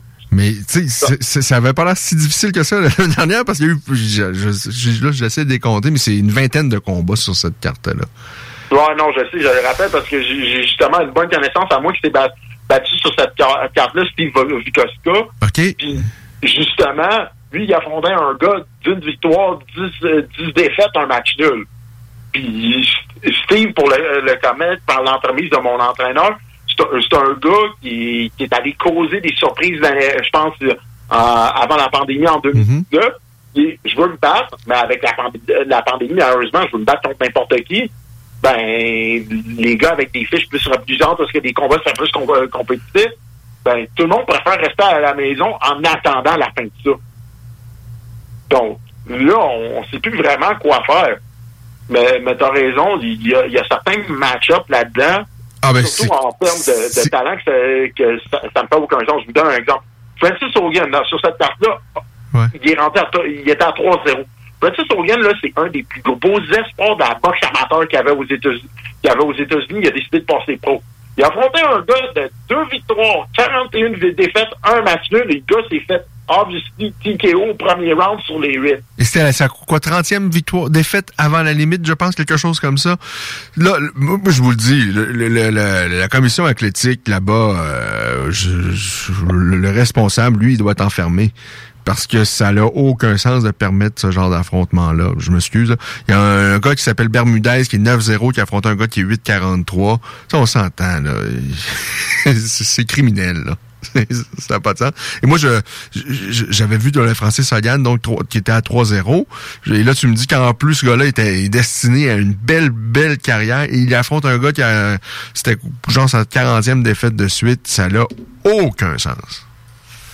Aïe aïe. C'est. je comprends pas c'est quoi l'intérêt pour qui de présenter ce genre d'événement-là comme ça. Euh, et, ça prend quoi pour dire à un, boxeur tu peux plus, il faut, faut que tu passes à autre chose? T'as une- plus d'une trentaine de défaites avant la limite. Donc je sais pas combien de commotions cérébrales à travers tout ça, mais à un moment donné, c'est terminé, là. Ben écoute, je pense, que ça, je pense que la première, la première question, c'est ça vient de son équipe. Je sais pas s'il est tout, totalement tout seul, le, le pugiliste, etc. Là. Mais à un moment donné, il y a un problème. Oui, non. Moi, honnêtement, là, même quand j'entraînais des gens chez les amateurs, j'aurais déjà dit, vous êtes peut-être pas fait pour ça. Il y a aussi des circonstances. Il y a aussi des circonstances, comme il y a des gens qui se battent vraiment parce que c'est un revenu d'appoint, etc. Tu ne pourras pas les arrêter. Mais rendu à 2,42 et 1, c'est gênant. C'est gênant, je m'excuse, là. Mais humainement, humainement, moi, je suis euh, quelqu'un qui est responsable de la commission athlétique. Comment que je dis, ouais, le, votre bel espoir, le Francis Hogan, bonne idée de le mettre contre le gars de- qui a euh, une quarantaine de défaites, ça va être qui a 40 défaites de suite et qui a 30, une trentaine de défaites avant la limite. Je trouve que ça a bien du bon sens. Je veux dire, ce, ce- gars-là, c'est quoi son travail? Est-ce que c'est juste de s'assurer que les, les boxeurs font le poids? J'imagine que le rôle, c'est de- de- d'essayer de, présenter des gens, de rendre ça sécuritaire, puis qu'il y ait deux gars sensiblement du même niveau dans le ring. Euh, ça me dépasse complètement. Mais bon, on va pas changer. Et moi, ce qui, non, je- je- ça me choque terriblement. On, on a un peu moins ça, je pense, dans le monde des arts martiaux mixtes, dans le monde du, dans le monde du kickboxing et du Muay Thai. Il y a un peu de tout aussi qui se font. Euh, au Muay Thai, tu peux aller t'entraîner en Thaïlande, euh, faire dans, un camp, euh, et euh, eux, ils vont te donner un combat. Tu vas affronter un, un Thaïlandais qui lui manque un bras. Ça se peut, ça, ça arrive là. Euh, mais on est en Amérique, au New Hampshire, et on présente vraiment c'est une carte truffée de combats qui n'ont pas de sens comme ça. Je trouve ça vraiment triste. Mais bon, quittons-nous sur euh, des, bonnes choses, Kenny. Euh, c'est la semaine prochaine, je pense. euh, deux légendes qui vont se rencontrer. Je dis que c'est une bonne chose, pas tant, mais bon, c'est quand même deux légendes qui doivent se rencontrer l'un face à l'autre. Ils ont absolument pas évolué dans les mêmes catégories de poids lorsqu'ils étaient au sommet de leur carrière. Mais bon, Roy Jones face à Mike Tyson, ça s'en vient là. Ah ouais, ça s'en vient. Puis honnêtement, là, je suis. Honnêtement, là, le, le, le gamin en moi, c'est de voir ces deux légendes-là dans le ring. Ah, J'ai un peu honte de le dire, mais moi aussi, moi je trouve que ça n'a aucun sens de faire ce genre de combat-là, mais je vais être le premier arrivé devant mon écran. Là. Non, mais c'est pas grave. Je veux dire, moi, j'ai grandi, moi, j'ai grandi avec Roy Jones, là. Je veux dire, de, de l'âge 10 à 13, 15 ans, j'ai vu Roy Jones monter chez Poilo, euh, retourner chez Milo, se battre avec Antonio Tarver. Je veux dire, pour moi, j'ai grandi avec ce gars-là, mais pour de vrai, il y a toujours quelque chose qui m'a attiré vers l'aura de Mike Tyson. De voir Mike Tyson revenir à 54 ans, être dans une forme exemplaire qui ferait rougir de honte bien des gens de son âge. Euh, ben, de son âge et des plus jeunes d'ailleurs. et des plus jeunes. Et de la manière qu'il parle, moi, j'ai l'impression qu'il va faire mal à Roy Jones. Ben moi, c'est ce qui m'inquiète. C'est ce qui m'inquiète. Parce que Roy Jones, c'est un gars pour moi qui est usé, usé. Il a boxé, il a boxé. Pour moi, ça a été parmi ceux que j'ai vus, et il y en a plein que j'ai pas vus. Là, et moi, je suis pas un spécialiste de boxe, pas du tout. Je, je regarde ça comme ça parce que je suis un amateur. Mais Roy Jones, ça a été mon préféré. Ce gars-là, il était magique. Euh, par contre, à un moment donné, il a peut-être perdu un petit peu de vitesse et ça l'a changé bien des choses pour lui. Et il y a une fin de carrière qui est vraiment... Parce que si, si vous êtes, si vous avez en bas de 30 ans et on vous parle de Roy Jones, pour pour vous, ça vous allume pas tant parce que vous avez vu ses combats et tout ça. Ça, ça a été un bon boxeur dans la fin de son parcours, mais rien d'exceptionnel. Mais si vous avez vu l'essentiel lorsqu'il était au sommet, à son apogée, il était incroyable, Roy Jones. Mais là, il affronte un... Et là, on a Mike Tyson qui, même s'il a 54 ans, euh, premier round, va frapper, j'espère qu'il va pas frapper comme un déchaîné, mais si ça lui tente, il peut encore frapper comme un déchaîné. Et possiblement, dans les premières secondes du deuxième, du troisième round, aussi peut encore frapper comme vraiment... Euh, il, a, rien perdu de son explosivité. Euh, j'espère que c'est un combat... exhibition, pour moi, ça sonne amical. Là, de la manière dont ces athlètes-là parlent, on ne se dirige pas vers ça. Mais est-ce que c'est juste pour mousser l'événement et vendre des billets? Dis-moi que ça va pas se frapper dessus comme des fous. Euh, j'aimerais ça, mais pour moi, je vais être honnête. Je, me... je parle en, tant qu'athlète de sport de combat, je pense que la majorité des athlètes de sport de combat vont être d'accord avec moi même si, admettons, je sais pas, deux athlètes euh, qui ont fait du judo à l'échelle internationale, ils font un combat de charité à l'âge de 48 ans en jiu-jitsu ou en boxe. Je m'excuse, là, mais je pense qu'on va ouvrir un tout petit peu la machine. Et, là, on parle de, du gars qui a été reconnu comme the baddest man on the planet en Mike Tyson face à un gars qui a été probablement le meilleur boxeur livre pour lui pendant 10 ans avant l'époque des Floyd Mayweather puis des Manny Pacquiao en Roy Jones. Moi, j'ai l'impression que euh, ça va peut-être se tapocher sa tête, puis euh, pas gentiment, si on peut y aller de cette manière-là. Évidemment, la logique dit, bon, OK, on n'est plus de la première jeunesse, on va se faire attention. Euh, Mike Tyson, je pense qu'il niaise pas, puis je pense pas que Roy Jones niaise non plus, parce qu'il a dit, Roy Jones avait dit en entrevue, je sais que Mike Tyson va essayer de m'arracher la tête. Pourquoi moi je me défendrais pas? Mais pourquoi c'est un combat exhibition alors? Ben, parce que ce qui arrive, c'est qu'il faut, que ça soit sanctionné. Il faut, que ça soit sanctionné par les commissions athlétiques. Les commissions athlétiques, en fait, euh, c'était de la Californie, je pense, parce que ça se passe à Los Angeles, si je me rappelle, à moins que ça ait encore changé d'endroit.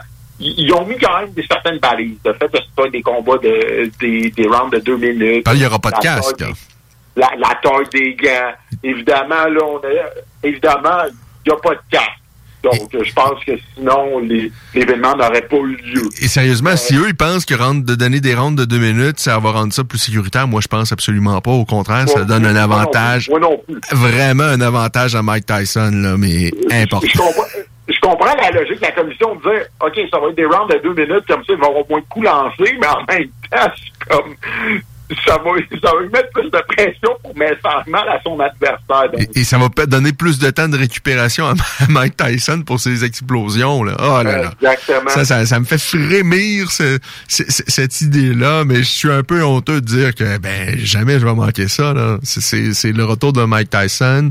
Euh, et la, grosse différence, c'est que Mike Tyson, je pense qu'il n'a pas perdu de son explosion et de sa puissance, alors que Roy Jones, sa vitesse, le coup d'œil, il il, a vraiment perdu une bonne fraction de seconde. Il a, perdu une fraction de seconde. On s'entend, il est toujours très rapide, Roy Jones. Mais en même temps, qu'est-ce qui arrive, c'est euh, tu, tu vas pas tu vas pas d'enseigner de nouveaux trucs à, à Roy Jones à son âge. On sait que c'est un gars qui est basé sur ses qualités athlétiques. Ses qualités athlétiques diminuent avec l'âge. Et, c'est ça, oui. Et, le problème, je pense c'est un peu la même chose pour Anderson Silva. Ces gars-là, au sommet de leur carrière, étaient tellement bons, étaient tellement vite, avaient tellement un bon coup d'œil et tout ça, les réflexes, la rapidité, c'était tellement leur force que défensivement, ils pouvaient se permettre des largesses.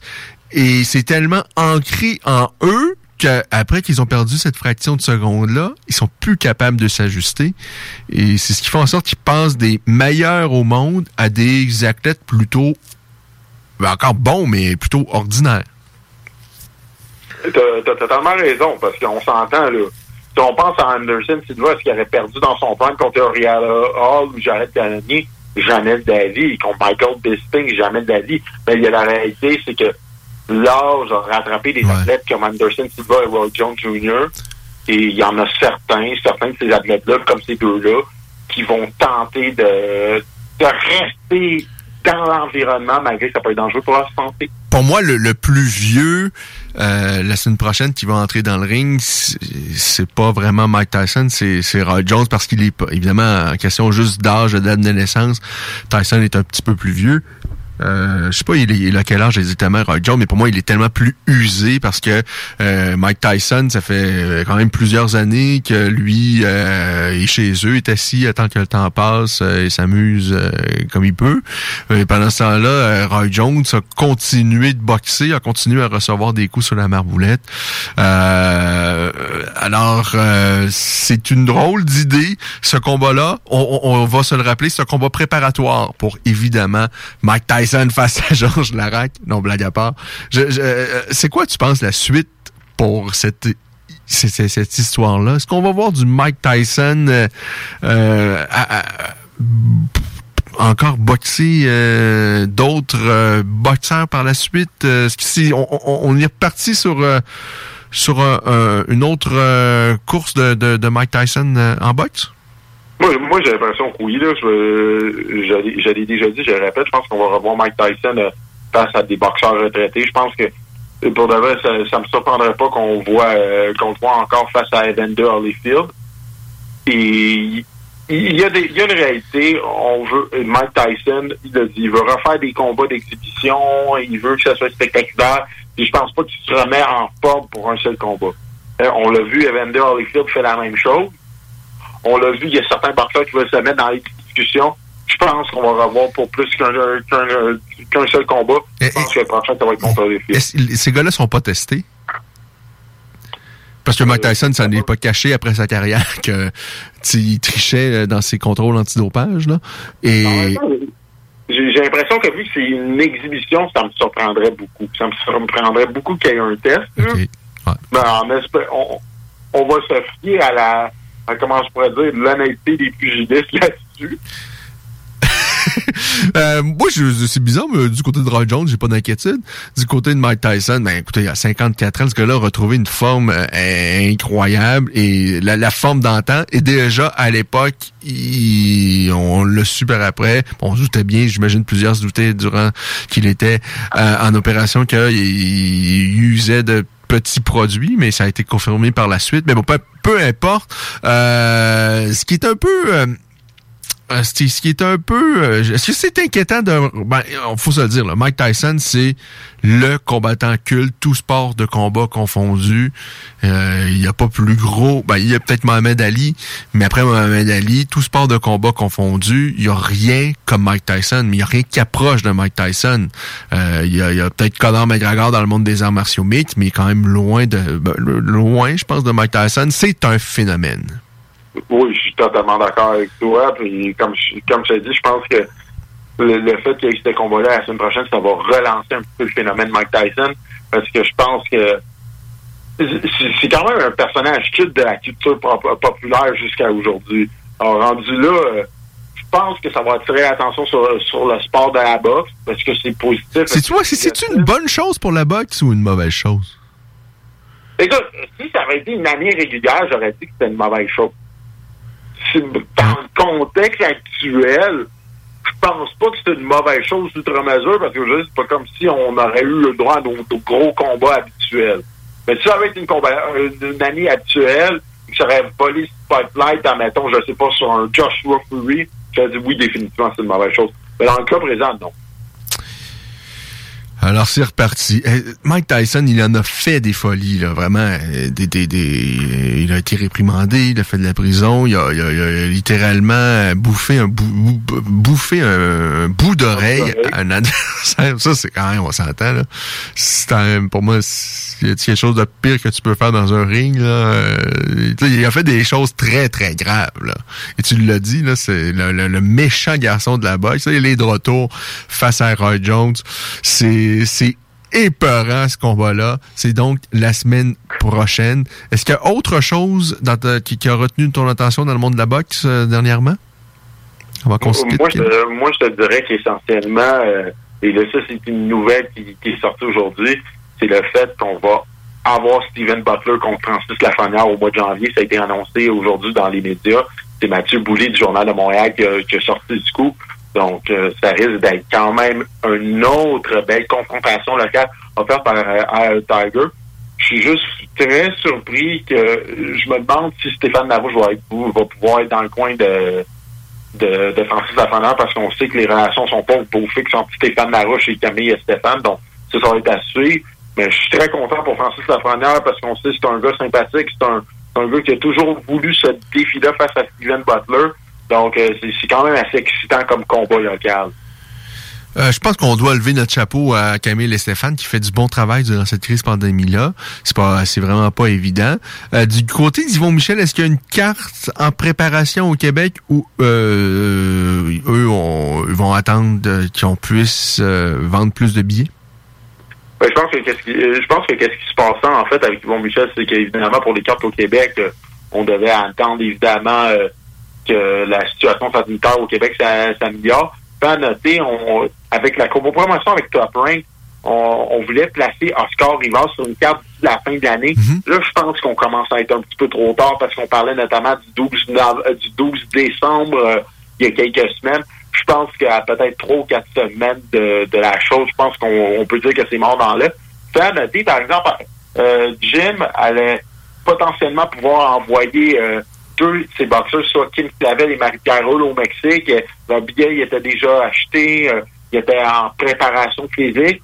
Mais là, faut, il y a un petit peu du sort dans l'engrenage, donc on ne sait pas si au final ils vont pouvoir y aller. Mais il y a, des projets pour les boxeurs du groupe Jim. Mais là, on se rend compte aussi que malheureusement, à cause de la situation sanitaire, non seulement au Québec, mais dans le reste du Mhm. monde, il y a, il y a vraiment du sort dans l'engrenage. Non, c'est c'est pas évident. Et du côté de Marie-Ève Dicaire, là, il y, a, un livre qui est sorti, euh, je pense un peu... Euh, pour ceux de ma génération, peut-être connu les livres Groslier à l'époque, là, sur Jean Béliveau, Maurice Richard et tous les grands personnages, Marie Curie et tout ça, là. Des espèces de petits euh, livres dans lesquels on raconte l'histoire de, grands athlètes ou de grands personnages. Je pense qu'il y, a- un livre, euh, parce que j'imagine que c'est un peu sur cette sur thème-là, ce thème-là sur Marie-Ève Dicker, mais qui, elle, est, est encore, euh, devrait être encore en opération, là. Elle devrait encore euh, se montrer le bout du nez dans le ring. Euh, devait affronter Clarissa Shields, on attendait ça et tout ça. Mais là, euh, c'est quoi qui se passe là? Est-ce qu'on va revoir Marie-Ève Dicker en 2020?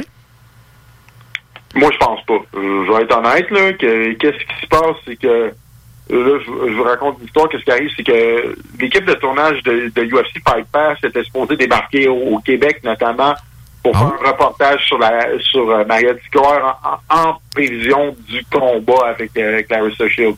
Là, qu'est-ce qui arrive, c'est que le projet du combat a été stoppé par la commission athlétique du Nevada parce que c'était Zupa Boxing qui était supposé faire qui était supposé faire la promotion du combat. Donc là, on est encore dans le processus qui sait qui va organiser le combat cette, cette fois. Parce que là, qu'est-ce qui arrive, c'est que la situation du coronavirus n'est pas maîtrisée dans l'État du Nevada. Donc, je trouve ça encore bizarre. Parce que la semaine passée, on a eu Crawford ver- versus Brooke à Las Vegas. Donc, c'est un... Et, et- et ce soir, il y a un autre gala UFC à Las Vegas, là? Ouais, c'est ça. Donc, je sais pas à quel point ces informations sont viables. Parce que c'est possible peut-être que Zuffa Boxing n'a pas les fonds pour payer notamment à la bourse de Clarissa Shields? Parce qu'on sait que Clarissa Shields est, est gourmande en termes de négociation. Donc, ça aussi, c'est à suivre là-dessus. Donc, euh, il manque un petit peu de clarté, mais je pense pas qu'on va revoir du cœur dans le ring en 2020. Mais au moins, qu'est-ce qui, qu'est-ce qui est intéressant, c'est qu'elle reste dans, elle reste à l'entraînement. Malheureusement, ça va faire un très long camp d'entraînement pour elle. Et c'est ça qui, c'est ça qui peut faire peur. Des fois, là, il y a ce qu'on appelle le surentraînement. Et moi, c'est c'est ma peur pour Marie-Ève dans, dans le cas présent, c'est que elle se surentraîne peut-être pour ne pas avoir de combat au final. Est-ce que tu crois. C'est quoi les probabilités, à ton avis, Kenny, que son prochain combat ce soit contre Larissa Shields? Moi, honnêtement, je pense, je pense que le- son prochain combat, ça va être face à Clarissa Shields à 90 là. OK. Que Shields, veut unifier. Shields, elle veut unifier, elle veut trouver son point que c'est la meilleure dans toutes les divisions de poids jusqu'à temps d'arriver à 147. Là, c'est dommage, là, parce que elle, son plan, c'était de, de rencontrer Cecilia Breakus. Cecilia Breakus a perdu son titre de champion undisputed des 147 livres face à Jessica McCaskill. Puis euh, en passant, euh, Breakers va affronter euh, Becca Skill dans un combat revanche. Ben, Shields, pour elle, pour prouver sa place comme étant la plus grande boxeuse de l'histoire féminine, elle veut battre Breakers. Mais là, je ne sais pas si ça va se passer parce que là, évidemment, il y a quelqu'un qui a déjà battu Breakers depuis ce temps-là, elle est plus undefeated, donc je ne sais pas c'est quoi son plan à Shields, mais je pense qu'au moins, elle va se contenter d'être reconnue comme la meilleure boxeuse, clairement, dans trois divisions de poids, 168, 160 et 154. Donc, je pense vraiment que le prochain combat à c'est contre Shields. Et pendant ce temps-là, euh, Tyson Fury fera pas de combat au mois de décembre. Alors, euh, on, savait que c'était déjà euh, euh qu'on allait, que c'était oublié face à Simon King possibilité-là. De toutes les façons, Simon King qui devait donc botter ce soir, lui s'est blessé. Euh, et Tyson Fury, lui, euh, va attendre son tour également. Il y a pas. Est-ce qu'il y a un gros combat là, qui s'en vient dans le monde de la boxe avant la fin de l'année ou Oui, il y en a un gros. En fait, au mois de décembre, le 5 décembre. Euh, on va avoir Errol Spence versus Danny Garcia. Donc, euh, pour ceux qui s'en souviennent pas, Errol Spence, qu'on voit comme principalement le, gros rival de Terence Crawford à 147 livres, qui est champion unifié, qui a deux des quatre gros ceintures à 147, ben, il y a plus d'un an, il a subi un accident qui, croyez, croyez-moi ou croyez-moi pas, ça aurait été n'importe qui. Il y aurait eu des séquelles permanentes, la personne serait morte. Le, le gars était sorti probablement ivre, a fait plusieurs tonneaux dans, dans une auto de luxe, il a été éjecté, et son premier combat de retour, c'est face à un des 147 les plus, euh, les, plus dangereux de la planète en Danny Garcia. Donc, pour, pour le reste, c'est un gros combat. Ça nous a donné plusieurs réponses à beaucoup de questions sur Ross Spence. Donc, euh, ça va être un combat à ne pas manquer le 5 décembre prochain. Alors, on est gâté quand même dans le monde des sports de combat. Je vous rappelle, ce soir, il y a de la boxe à Rimouski. Vous pouvez regarder ça sur la plateforme de Eye of the Tiger Management. Si vous êtes multimillionnaire euh, sur Canal Indigo, mais c'est quand même 60 dollars pour quatre combats. Je pense vraiment le choix, c'est euh, la plateforme de Eye of the Tiger Management. Ouais, c'est ça. Quatre combats, puis écouter Bernard Barré pendant une heure entre des combats, puis voir des reprises de vue combats qu'on peut voir sur YouTube. Allez-y avec le 11 par mois sur Punching Grace pour la reste Et si vous avez plus d'argent à investir, je pense que c'est plus sur l'UFC 255 ce soir. C'est pas la carte du siècle, mais moi, Shevchenko, pour moi, elle est incroyable, la championne chez les femmes. Et il y a Delferson Figueredo qui défend son titre à 125 livres également, qui est pour moi le, le, le, 125 livres le plus dangereux. C'est pas le meilleur, mais il est dangereux. Il frappe euh, ben, Toujours, le, toujours le plus fun à regarder. Toujours le plus fun à regarder en, termes offensifs. Ouais, oui, non, tout à fait. Alors, bonne soirée pour les amateurs de sport de combat. Bonne soirée à toi, Kenny. À chaque fois, vraiment, c'est un plaisir de te parler. Euh, euh tu, euh, c'est toujours vraiment intéressant parce que je te parle de tous les sujets, puis on se prépare vraiment pas là, avant de, se parler. T'es toujours, t'es toujours prêt et tu nous donnes toujours des, des informations pertinentes. C'est vraiment très, très apprécié. Alors, bonne soirée à toi, Kenny, et puis à très bientôt. Merci, à très bientôt. Salut Kenny. Alors Kenny Victor Cherry, je vous le dis, il est euh, formidable, notre Kenny. On ne prend jamais les culottes à terre, euh, peu importe les sujets. Lorsqu'on parle de boxe, euh, il a toujours des informations pertinentes à partager. 17h25, vous écoutez La Voix des guerriers. On revient pour le dernier droit, pour la dernière demi-heure de l'émission, de votre émission sur le magnifique monde des sports de combat.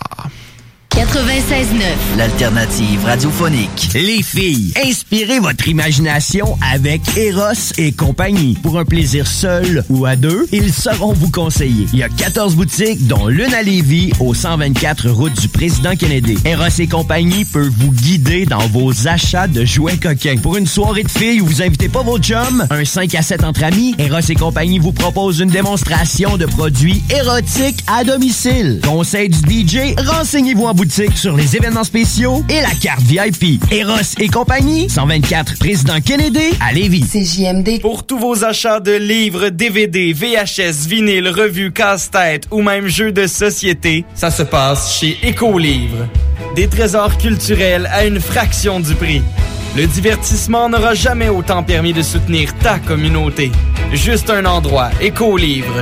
Visite-nous dans deux succursales, 38 rue Charles-Acadieux-Lévis ou 950 rue de la Concorde, quartier Saint-Romuald, à la tête des ponts. Encourager les entreprises lévisiennes en achetant localement, c'est soutenir tes voisins, ton employeur, tes amis, bref, une communauté dont tu fais partie. Pour découvrir les commerces et services qui t'entourent, la ville de Lévis t'invite à visiter le site meilleuralevis.com où tu y retrouveras entre autres une carte interactive localisant plus de 2000 commerces ainsi qu'un répertoire des entreprises locales classées par catégorie. Fais-toi plaisir localement parce que c'est meilleur ici, meilleur à Lévis. La fromagerie Victoria est prête pour toutes les vagues possibles et fière de l'être. À partir de maintenant, nos déjeuners sont disponibles au service à l'auto. Les poutines déjeuner, le sandwich matinal, le sandwich Victo, c'est là. D'ailleurs, et évidemment, c'est le cas pour pas mal tous nos produits. Notre service à l'auto est réellement rapide. Fini les files d'attente, on va à la fromagerie Victoria. On mange local et qualité à bon prix. Encourager les entreprises lévisiennes en achetant localement, c'est soutenir tes voisins, ton employeur, tes amis, bref, une communauté dont tu fais partie. Pour découvrir les commerces et services qui t'entourent, la ville de Lévis t'invite à visiter le site meilleuralevis.com où tu y retrouveras entre autres une carte interactive localisant plus de 2000 commerces ainsi qu'un répertoire des entreprises locales classées par catégorie. Fais-toi plaisir localement parce que c'est meilleur ici, meilleur à Lévis. Depuis 1966, les rôtisseries fusées vous régalent avec le meilleur poulet qui soit. Bien implanté à Lévis, vos deux succursales fusées vous offrent un service rapide et de qualité, que ce soit en livraison, en take-out ou en salle à manger. Jetez un coup d'œil au menu. Poulet rôti, poutine, burger, côte levée, brochette, salade et plus encore. Rôtisserie fusée vous gâte avec de nouvelles promotions chaque mois. N'attendez plus et délectez-vous. Pour Lévis Centre-Ville, 88 833 1111 secteur Saint-Jean-Chrysostome, le 834-3333. Commande web disponible au www.rotisseriefusée.com. Temps de rénover? Toiture, porte, fenêtre, pensez DBL. Salle de bain, cuisine, sous-sol, pensez DBL. Dépassez vos attentes, respectez votre budget et soyez en paix avec une équipe engagée. Groupe DBL cumule plus de 40 ans d'expérience. Recommandé CAA, certifié APCHQ et membre de l'Association de la construction du Québec. Planifiez vos projets dès maintenant en contactant le 418-681-2522. GroupeDBL.com. GroupeDBL.com. Les commerçants québécois doivent absolument prendre le virage technologique et s'équiper d'un système de vente en ligne à la fine pointe. Prog Expert, des gens de chez nous se spécialisant dans le commerce transactionnel depuis plus de 10 ans et contribuent à la relance économique avec Oslo, un nouveau concept 3 en 1 à un prix défiant toute compétition. Pour en savoir plus, oslo-post.com, ocelot-pos.com ou 418 476 7886. C'est aussi simple que ça. Cet hiver, tu voudrais avoir l'aide de professionnels pour déneiger ta toiture? Eh bien, appelle Déneigement Pelletier pour trouver l'équipe qu'il te faut. Que ce soit pour du déneigement résidentiel ou commercial, nos déneigeurs qualifiés ont comme préoccupation de vous offrir un service rapide et de qualité. Basé dans la région de Québec, nous couvrons aussi bien la rive nord que la rive sud. Profitez de notre service de déneigement 24 heures sur 24 pour le déneigement de vos toitures sur des bâtiments résidentiels, commerciaux et industriels. Appelez-nous sans tarder pour obtenir votre soumission déneigementpelletier.com. Item Construction et Rénovation. Item est une équipe prête à réaliser votre projet de rénovation ou de construction résidentielle. Conception avec une designer, planification efficace et l'exécution des travaux par des professionnels. Item vous accompagnera pour un vrai projet clé en main de A à Z. Importe l'ampleur de votre projet, que ce soit pour une rénovation, un agrandissement, un ajout d'étage ou un garage, Item saura vous guider et vous conseiller afin de concrétiser avec succès votre projet. Pour un projet clé en main à un seul endroit, contactez Item au 88 454 88 34 ou visitez itemconstruction.com. Alors, nous sommes de retour. Vous écoutez La Voix des guerriers, votre émission d'actualité sur le monde des sports de combat. Vous avez manqué un segment de l'émission, une précédente entrevue. La semaine dernière, on a reçu Julien Leblanc, par exemple, euh, Fernand Lapez il y a deux semaines. On a vraiment la chance d'avoir des intervenants, vraiment des invités vraiment intéressants. Euh, et ça, c'est sans parler de Kenny Victor Cherry, à qui on vient de, de, de parler. Lorsque vient le temps de parler de boxe, vraiment, Kenny, c'est une perle. Et euh, vous voulez entendre, réécouter un segment, vous avez manqué un segment, peu importe. Sachez que si vous vous rendez au 969fm.ca, va s'ouvrir à vous un monde. Oh! Quelque chose de fabuleux vous allez pouvoir vous en mettre plein les oreilles et euh, vous avez le choix. Vous allez avoir le choix. Euh, on a une, une, une, programmation ici des plus diversifiées. Euh, il y a certainement des choses qui vont vous plaire dans la programmation de votre station CJMD. Par exemple, ce soir, l'émission que vous écoutez présentement, c'est La Voix des guerriers. Va suivre par la suite une émission destinée aux amateurs de bonne musique avec le Parti 969. Ensuite, les hits du samedi et plus tard, là, bien plus tard, c'est le show qui donne chaud. Le show qui donne chaud. Et tout est dans le nom. Euh, écoutez ça. Euh, et c'est comme ça à tous les jours de la semaine et du week-end. Euh, vraiment euh, une programmation fabuleuse. des choses absolument qui vont vous plaire. Et vous pouvez réécouter donc en podcast au moment que vous voulez, où vous voulez, avec qui vous voulez, comment vous le voulez, peu importe. Vous mettez ce que vous voulez dans vos oreilles. Alors si vous voulez d'ailleurs écouter une émission de La Voix des guerriers, vous vous rendez au 969fm.ca. Vous sélectionnez la voix des guerriers euh, et vous choisissez la date que vous voulez. Euh, ce soir, c'est l'UFC 255, n'est-ce pas? Avec une carte plutôt, plutôt intéressante, des petites choses intéressantes, des combats attrayants. On va avoir beaucoup de plaisir. Euh, mais avant de parler de cela, je vous dis que la semaine dernière, Rafael Dos Anjos a battu Paul Felder par décision partagée. Euh, deux juges ont donné tous les rondes en faveur de Rafael Dos Anjos. Il y a un juge qui, euh, lui, est un peu... Euh, lui, la pandémie, ça lui fait pas. Lui a donné la victoire à Paul Felder. Il a échappé, le garçon. Mais bon, heureusement, il y a trois juges et deux des euh, juges ont remis des cartes qui ont plus d'allure, ce qui fait en sorte que Rafael Dos Anjos a gagné gagné, n'est-ce pas? Euh, c'est une carte plutôt intéressante. Dos Anjos et Felder se méritent le boni du combat de la soirée. Il y a Sean Strickland et Chaos William qui, eux, reçoivent des bonis de performance, 50 000 pour tous les noms que je viens Alors, Sean Strickland, un beau retour, une autre victoire pour lui euh, qui avait été absent de la cage assez longtemps. En fait, on l'avait pas vu depuis son combat face à Nordine Taleb en 2018. Et là, bing bang, coup sur coup, octobre, fin octobre, il bat Josh, euh, Jack Marshman par décision. Et quoi, deux semaines plus tard, c'est Brandon Allen euh, face à qui il va euh, s'imposer. Alors, chapeau pour Strickland, un beau retour pour le jeune homme. beau retour, donc, pour Sean Strickland. C'était donc la semaine dernière. je vous invite à écouter les euh, propos d'ailleurs euh, suite à sa victoire de Rafael Los Angeles et de Paul Felder également. Paul Felder, je vous dis, lui s'est assuré un poste à vie avec l'UFC. Vous savez que Paul Felder déjà euh, est analyste de certains événements UFC, mais là, lui, avec les propos qu'il a tenus, c'est signé un job à vie à l'UFC. On va écouter, euh, excusez-moi, on va écouter les propos de euh, Paul Felder suite à sa défaite de la semaine dernière. Well, first of all, congratulations on just such a gutsy performance. Five days notice to step in and do that is just an incredible thing. Talk to me about how you're feeling right now. I honestly feel, you know, I got a little tired there. Um, in the fifth. And I really think the problem, Mike, was that I was in striking shape. I was in really good cardio shape for the uh, triathlon, but uh, I hadn't grappled. I'll be honest, now I can be completely um, upfront with you guys. I have not stepped foot in an MMA gym in almost four months. Um, so that was completely based on pure, pure endurance training and some pad work. And then coming here and cutting over 22 pounds in four days. Um, Thursday night was probably one of the darkest nights of my life cutting that weight, but uh, I said I was going to be the first one on that scale. I was the first one on that scale. I said I was going to go and give hell to a former world champion and go five rounds if I had to, and we just had a five round battle. And I can tell you guys with certainty, I'm not going anywhere right now.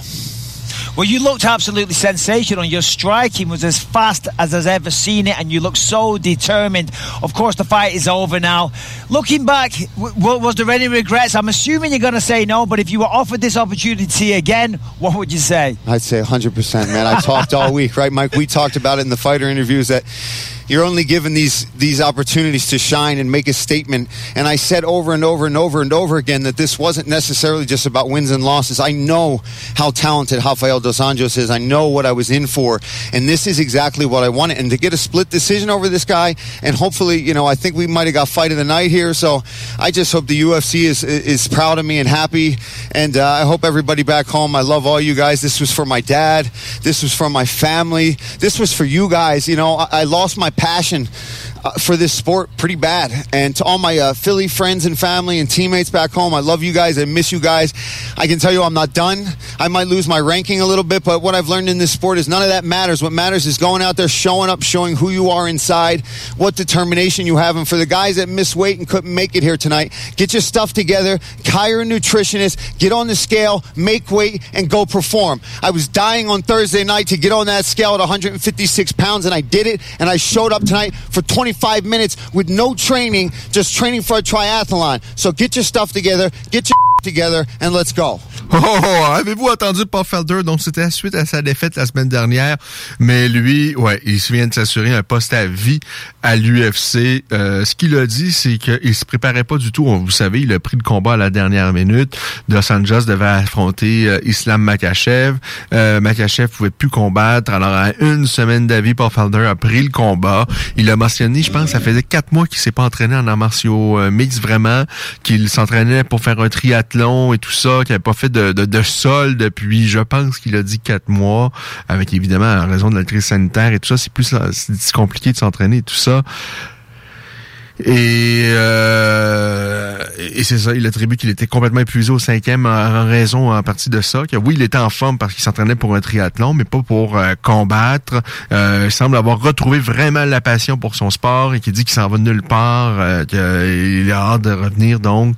Alors, et, et ses propos, c'est de dire aux, jeunes, lorsque vous avez l'opportunité, faut la saisir, euh, de, de, de, de, s'entraîner, s'entraîner, de, de, de d'employer un nutritionniste, de faire le travail d'être professionnel et tout ça.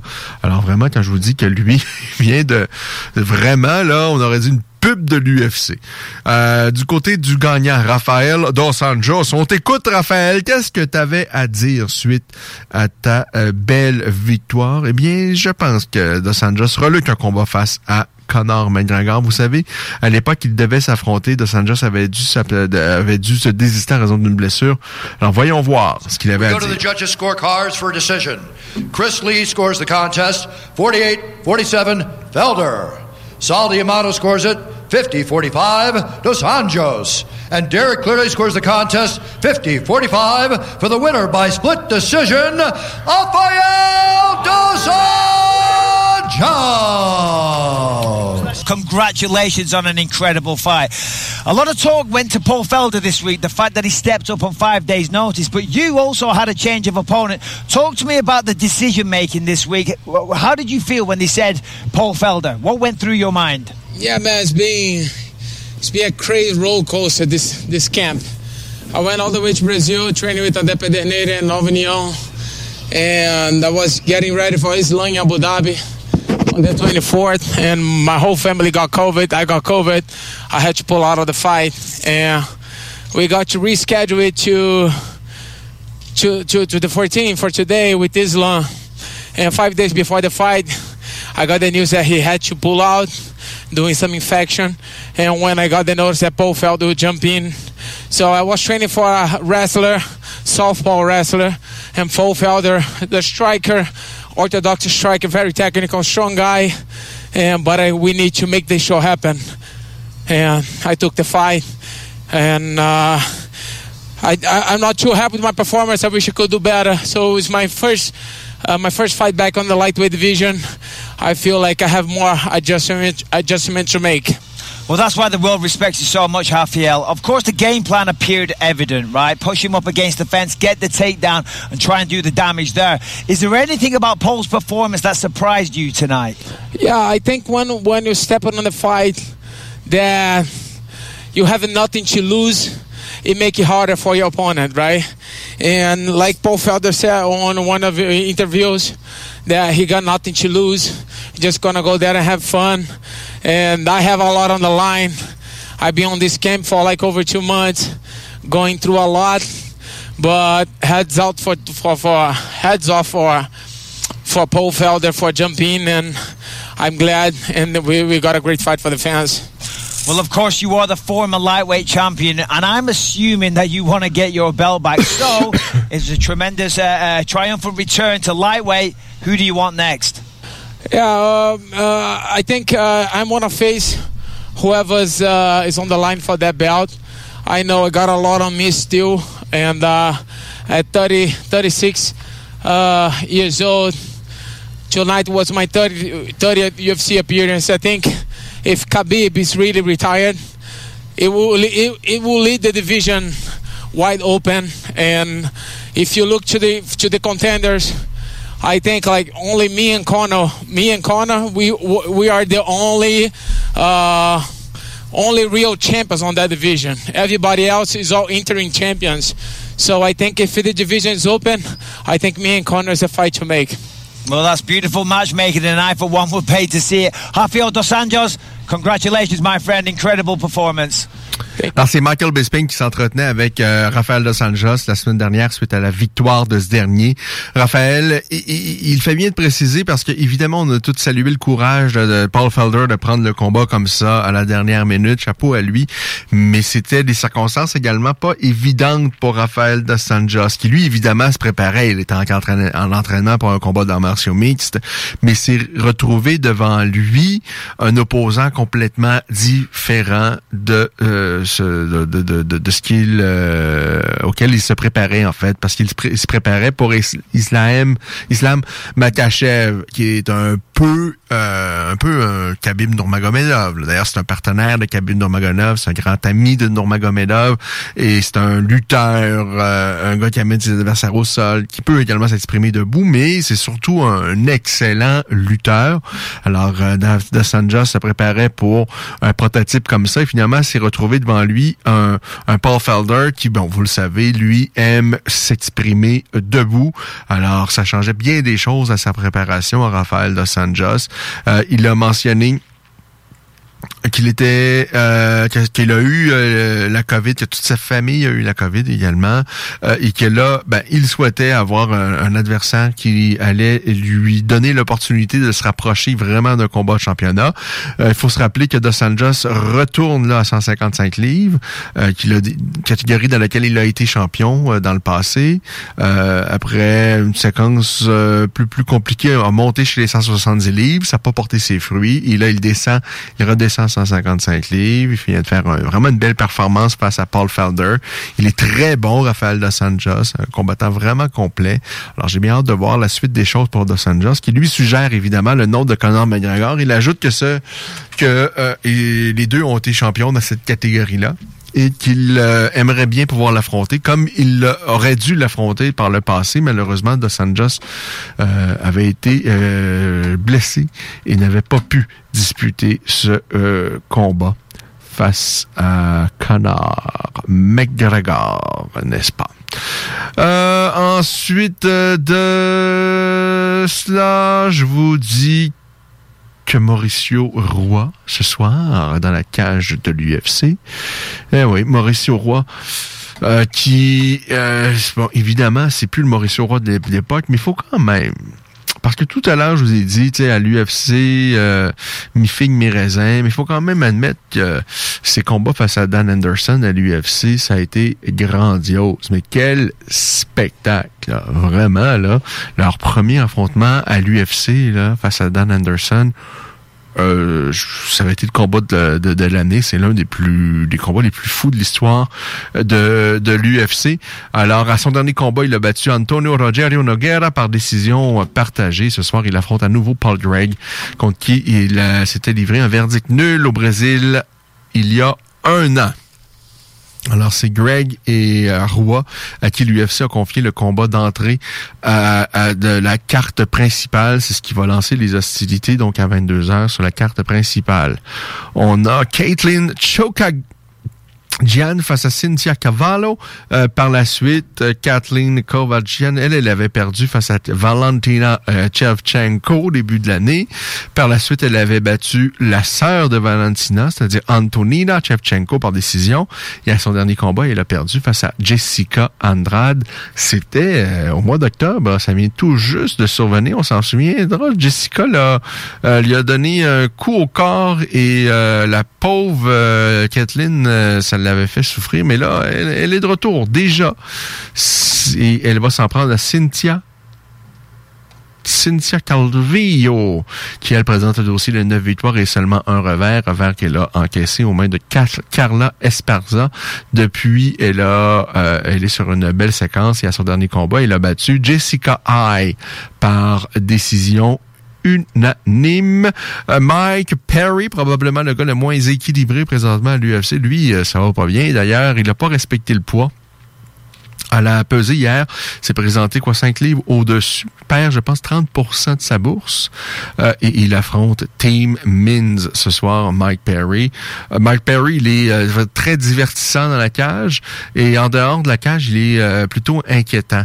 Sé- sérieusement, j'espère qu'il va réussir à trouver une stabilité à équilibrer sa vie parce que je, m'inquiète pour Mike Perry dans sa vie de tous les jours. Et le fait qu'il a, il a vraiment pas respecté le poids, je sais pas. On n'est pas sûr de comment il s'est entraîné, Mike Perry. Euh, mais à son dernier combat, malgré tout ça, avait livré une euh, bonne performance. Euh, et même s'il n'avait pas de coach, pour moi, ça a été possiblement sa performance la plus intelligente de sa carrière face à Mickey Gall.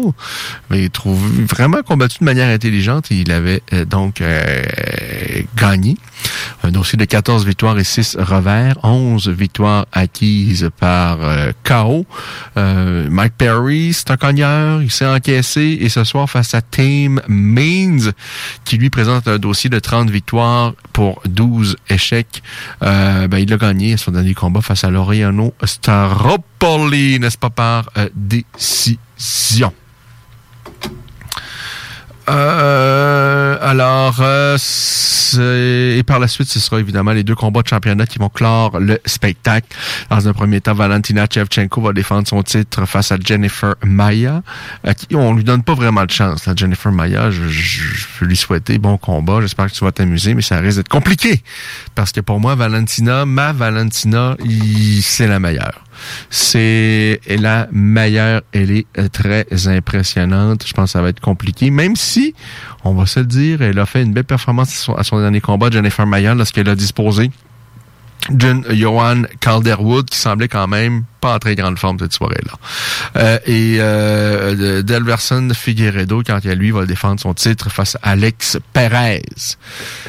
Petite catégorie de poids, mais je vous le dis, je pense que euh, Figueredo, euh, Demetrius a été le, un grand champion, ben, le plus grand champion de la catégorie avant qu'il perde face à Henry Cerudo. Mais Delverson Figueredo, c'est peut-être lui qui va même si moi, de mon côté, sérieusement, j'étais un grand fan de Demetrius, je le trouvais vraiment spectaculaire et tout ça. Il est dans les transitions, mais d'une rapidité incroyable. Mais je pense que pour euh, pour que ce soit plus grand public, d'avoir un champion contre Figueredo, ça va peut-être mieux passer chez les 125 livres parce que c'est un cogneur. Un gros cogneur, il est dangereux, il a fini souvent ses combats avant la limite. Alors, Delverson Figueredo face à Alex Perez ce soir, n'est-ce pas? Euh, ici, on regarde, euh, avant de conclure l'émission, je vous dis que la semaine prochaine, l'UFC réplique avec Curtis Blades face à Derek Lewis. Combat de gros garçons, n'est-ce pas? Ensuite, le 5 décembre, l'UFC demeure à Las Vegas, Nevada, alors que Jack Emerson affronte Kevin Holland, qui lui vit, remplace euh, courageusement. Kevin Holland a accepté de, de, de remplacer euh, Darren Till, n'est-ce pas, qui lui est euh, blessé. Euh, le 12 décembre, Cyril Gann face à Junior Dos Santos. Sergei Spivak également doit être Non, non, non, non, non. Euh, Sergei, Sergei Spivak doit être également en action. Oui, tout à fait chez les poids lourds. Mais bon, c'est pas ce qui retire notre attention tant que ça. On a Peter Yan prévu face à German Sterling. Euh, Qu'est-ce qu'on a également sur cette dernière carte à la télé, la carte de l'UFC? Possiblement le retour de Mackenzie Dern, je pense. Ah oui, oui, oui. Je voulais vous parler de Tony Ferguson face à Charles Oliveira. C'est ce dont je voulais vous parler. Ça, ça devrait avoir lieu donc à l'UFC 256. Et ça, ça me titille. Ça, ça me titille au possible. Avec Tony Ferguson. Euh, Ferguson qui a perdu son dernier combat face à Justin Gaggi. Vraiment, Gaggi avait été impressionnant face à Ferguson. Mais Ferguson, il est, faut pas oublier, c'est un, un des meilleurs poids légers de la planète. Euh, il était sur une séquence là inarrêtable de victoires. Il n'avait pas perdu depuis 2012 avant de goûter à cette défaite face à Justin Gaggi. Et là, il sera de retour. En fait, doit être de retour face à Charles Oliveira. Et Charles Oliveira m'a tellement impressionné. Euh, dans un premier dans un premier temps, lorsqu'il est arrivé à l'UFC, par la suite, il y a eu euh, des moments un peu plus compliqués parce qu'il est arrivé peut-être un peu trop jeune. Euh, et il s'est retrouvé face à, à, à, à l'élite euh, rapidement. C'est un peu plus compliqué. Mais là, depuis 2018, il aligne que des victoires, mais vraiment à un rythme et surtout de façon impressionnante. À son dernier combat, il a malmené Kevin Lee et c'est vraiment une opportunité rêvée pour Charles Oliveira. Il est magique au sol et il est de vraiment maintenant, il assure également debout. Alors ça, ça m'allume complètement cette possibilité-là. Euh, je pense même que c'est pas mal confirmé. Charles Oliveira face à Tony Ferguson au mois de décembre. Dernier événement UFC à la télé à la carte à ne pas manquer sous aucun prétexte, n'est-ce pas? C'est le dernier événement à la télé à la carte, mais pas le dernier événement UFC de l'année, parce que par la suite, on aura Kamzat Chimaev face à Leon Edwards, le grand test, je dirais, pour euh, Chimaev, qui lui euh, euh, a fait un début tonitruant à l'UFC, mais voyons voir ce qu'il va pouvoir faire face à un, un solide 170 livres. Max Holloway face à Calvin Qatar. C'est pour le 16 janvier. On a bien hâte de revoir Max Holloway. Et finalement, le 23 janvier, n'est-ce pas? Le 23 janvier, c'est l'UFC 257. Et ça doit être Dustin Poirier face à Conor McGregor. Ça nous amène tout ça à la fin de l'émission. Je vous souhaite de passer une superbe soirée avec un bel UFC. Je vous rappelle, il y a de la boxe également. Suivez l'actualité du monde des sports de combat sur La Voix des Guerriers, la page Facebook, n'est-ce pas? Et sinon, mais nous, on est de retour samedi prochain, 16h. J'y serai. Et vous, allez vous y être. Vous êtes invité d'ailleurs. Euh, alors, euh, soyez là parce que je vais être là et on euh, vous attend de pied ferme. On va avoir de beaux invités, on va avoir une belle émission. On va parler de ce qui se sera passé ce soir, de ce qui va se passer dans les prochains jours parce qu'on est en crise sanitaire, tout le monde est au ralenti, sauf dans le monde des sports de combat. En fait, dans le monde de l'UFC surtout parce que eux, oh, on continue à un rythme effréné de produire des événements et il y a de beaux combats à travers ce lot-là. Vraiment, on a du plaisir. Alors, bonne soirée à tous et surtout à toutes. Nous sommes de retour samedi prochain 16h et là on vous laisse avec de la musique, mais de la musique. Ils vont vous mettre de la musique.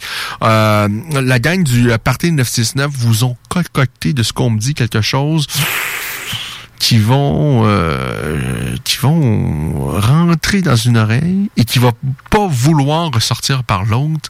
Ça va mijoter dans votre cerveau et chimiquement, ce que ça va procurer de ce qu'on me dit, c'est du plaisir et du bonheur? C'est ce qu'on vous propose ce soir sur les ondes de CJMD. Bye! La fromagerie Victoria est prête pour toutes les vagues possibles et fière de l'être.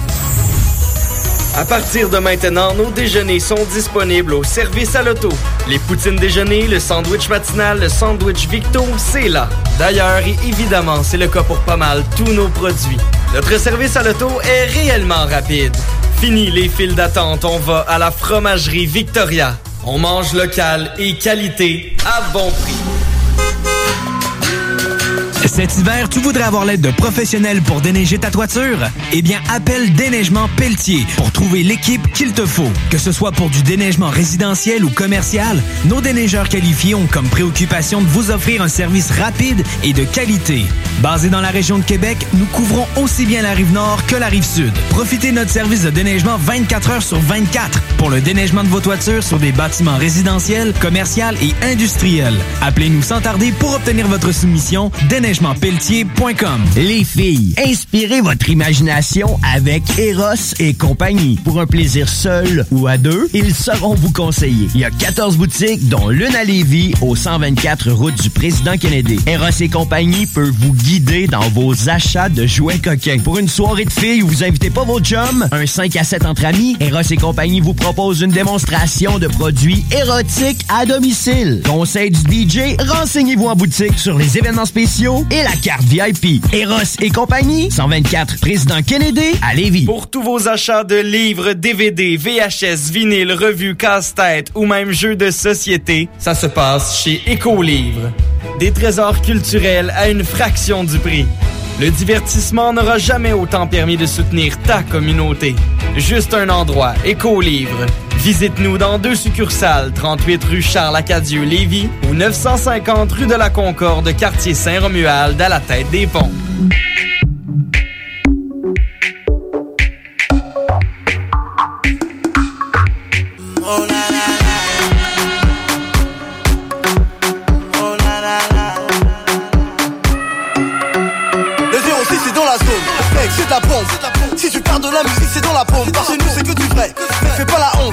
Sort les sables car ce soir on 50 Le 06 c'est dans la zone, mec c'est la bombe. Si tu parles de la musique c'est dans la pompe Parce que nous c'est que du vrai, mec fais pas la honte. On sort les sables car ce soir on 50 Tout le monde dans la piste et des bras en l'air. C'est sûr c'est la folie, on débarque en règle. Y'a des femmes dans la zone, on s'envoie en l'air. Pas le temps pour les rageux, ça ne mène à rien. Tout le monde dans la piste et des bras en l'air. C'est sûr c'est la folie, on débarque en règle. Y'a des femmes dans la zone, on s'envoie en l'air. Pas le temps pour les rageux, ça ne mène à rien On est des purs fous. 30 degrés dans le club, j'ai mon manteau de refou. C'est la musique du turfu qui attire les pires culs. Y'aura de la chef en surplus. Que les types lit dans les clips. On calcule les litres dans le vip Et vous je la dézippe dans les lits. Elle m'a dit, t'as quelque chose de magique dans le slip. Son le 6, son le 6 Si tu kiffes, fais la danse du 06 C'est la zik, ceux qu'on grandit dans la street. On a le rythme d'Amérique en Afrique. Son le 6, son le 6 Si tu kiffes, fais la danse du 06 C'est la zik,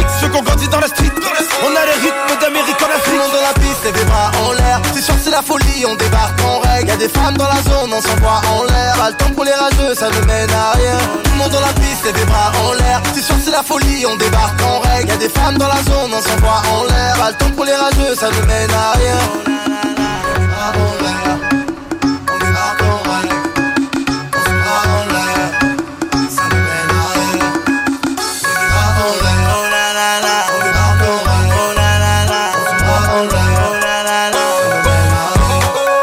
Laisse-moi gérer les choses, on va tout péter. Tout péter, On a passé les douanes, on est sapé comme jamais. Comme jamais, comme jamais, comme jamais. Fait de la place, on a flairé la moulée. La moulée, la moulée, la moulée. On a passé les choses sans danger, on a roulé. On a roulé, roulé, roulé. Sauf fly, on a taille, tu m'as vu, je t'ai tué. Aïe, on est hot dans la rue, je t'ai brûlé.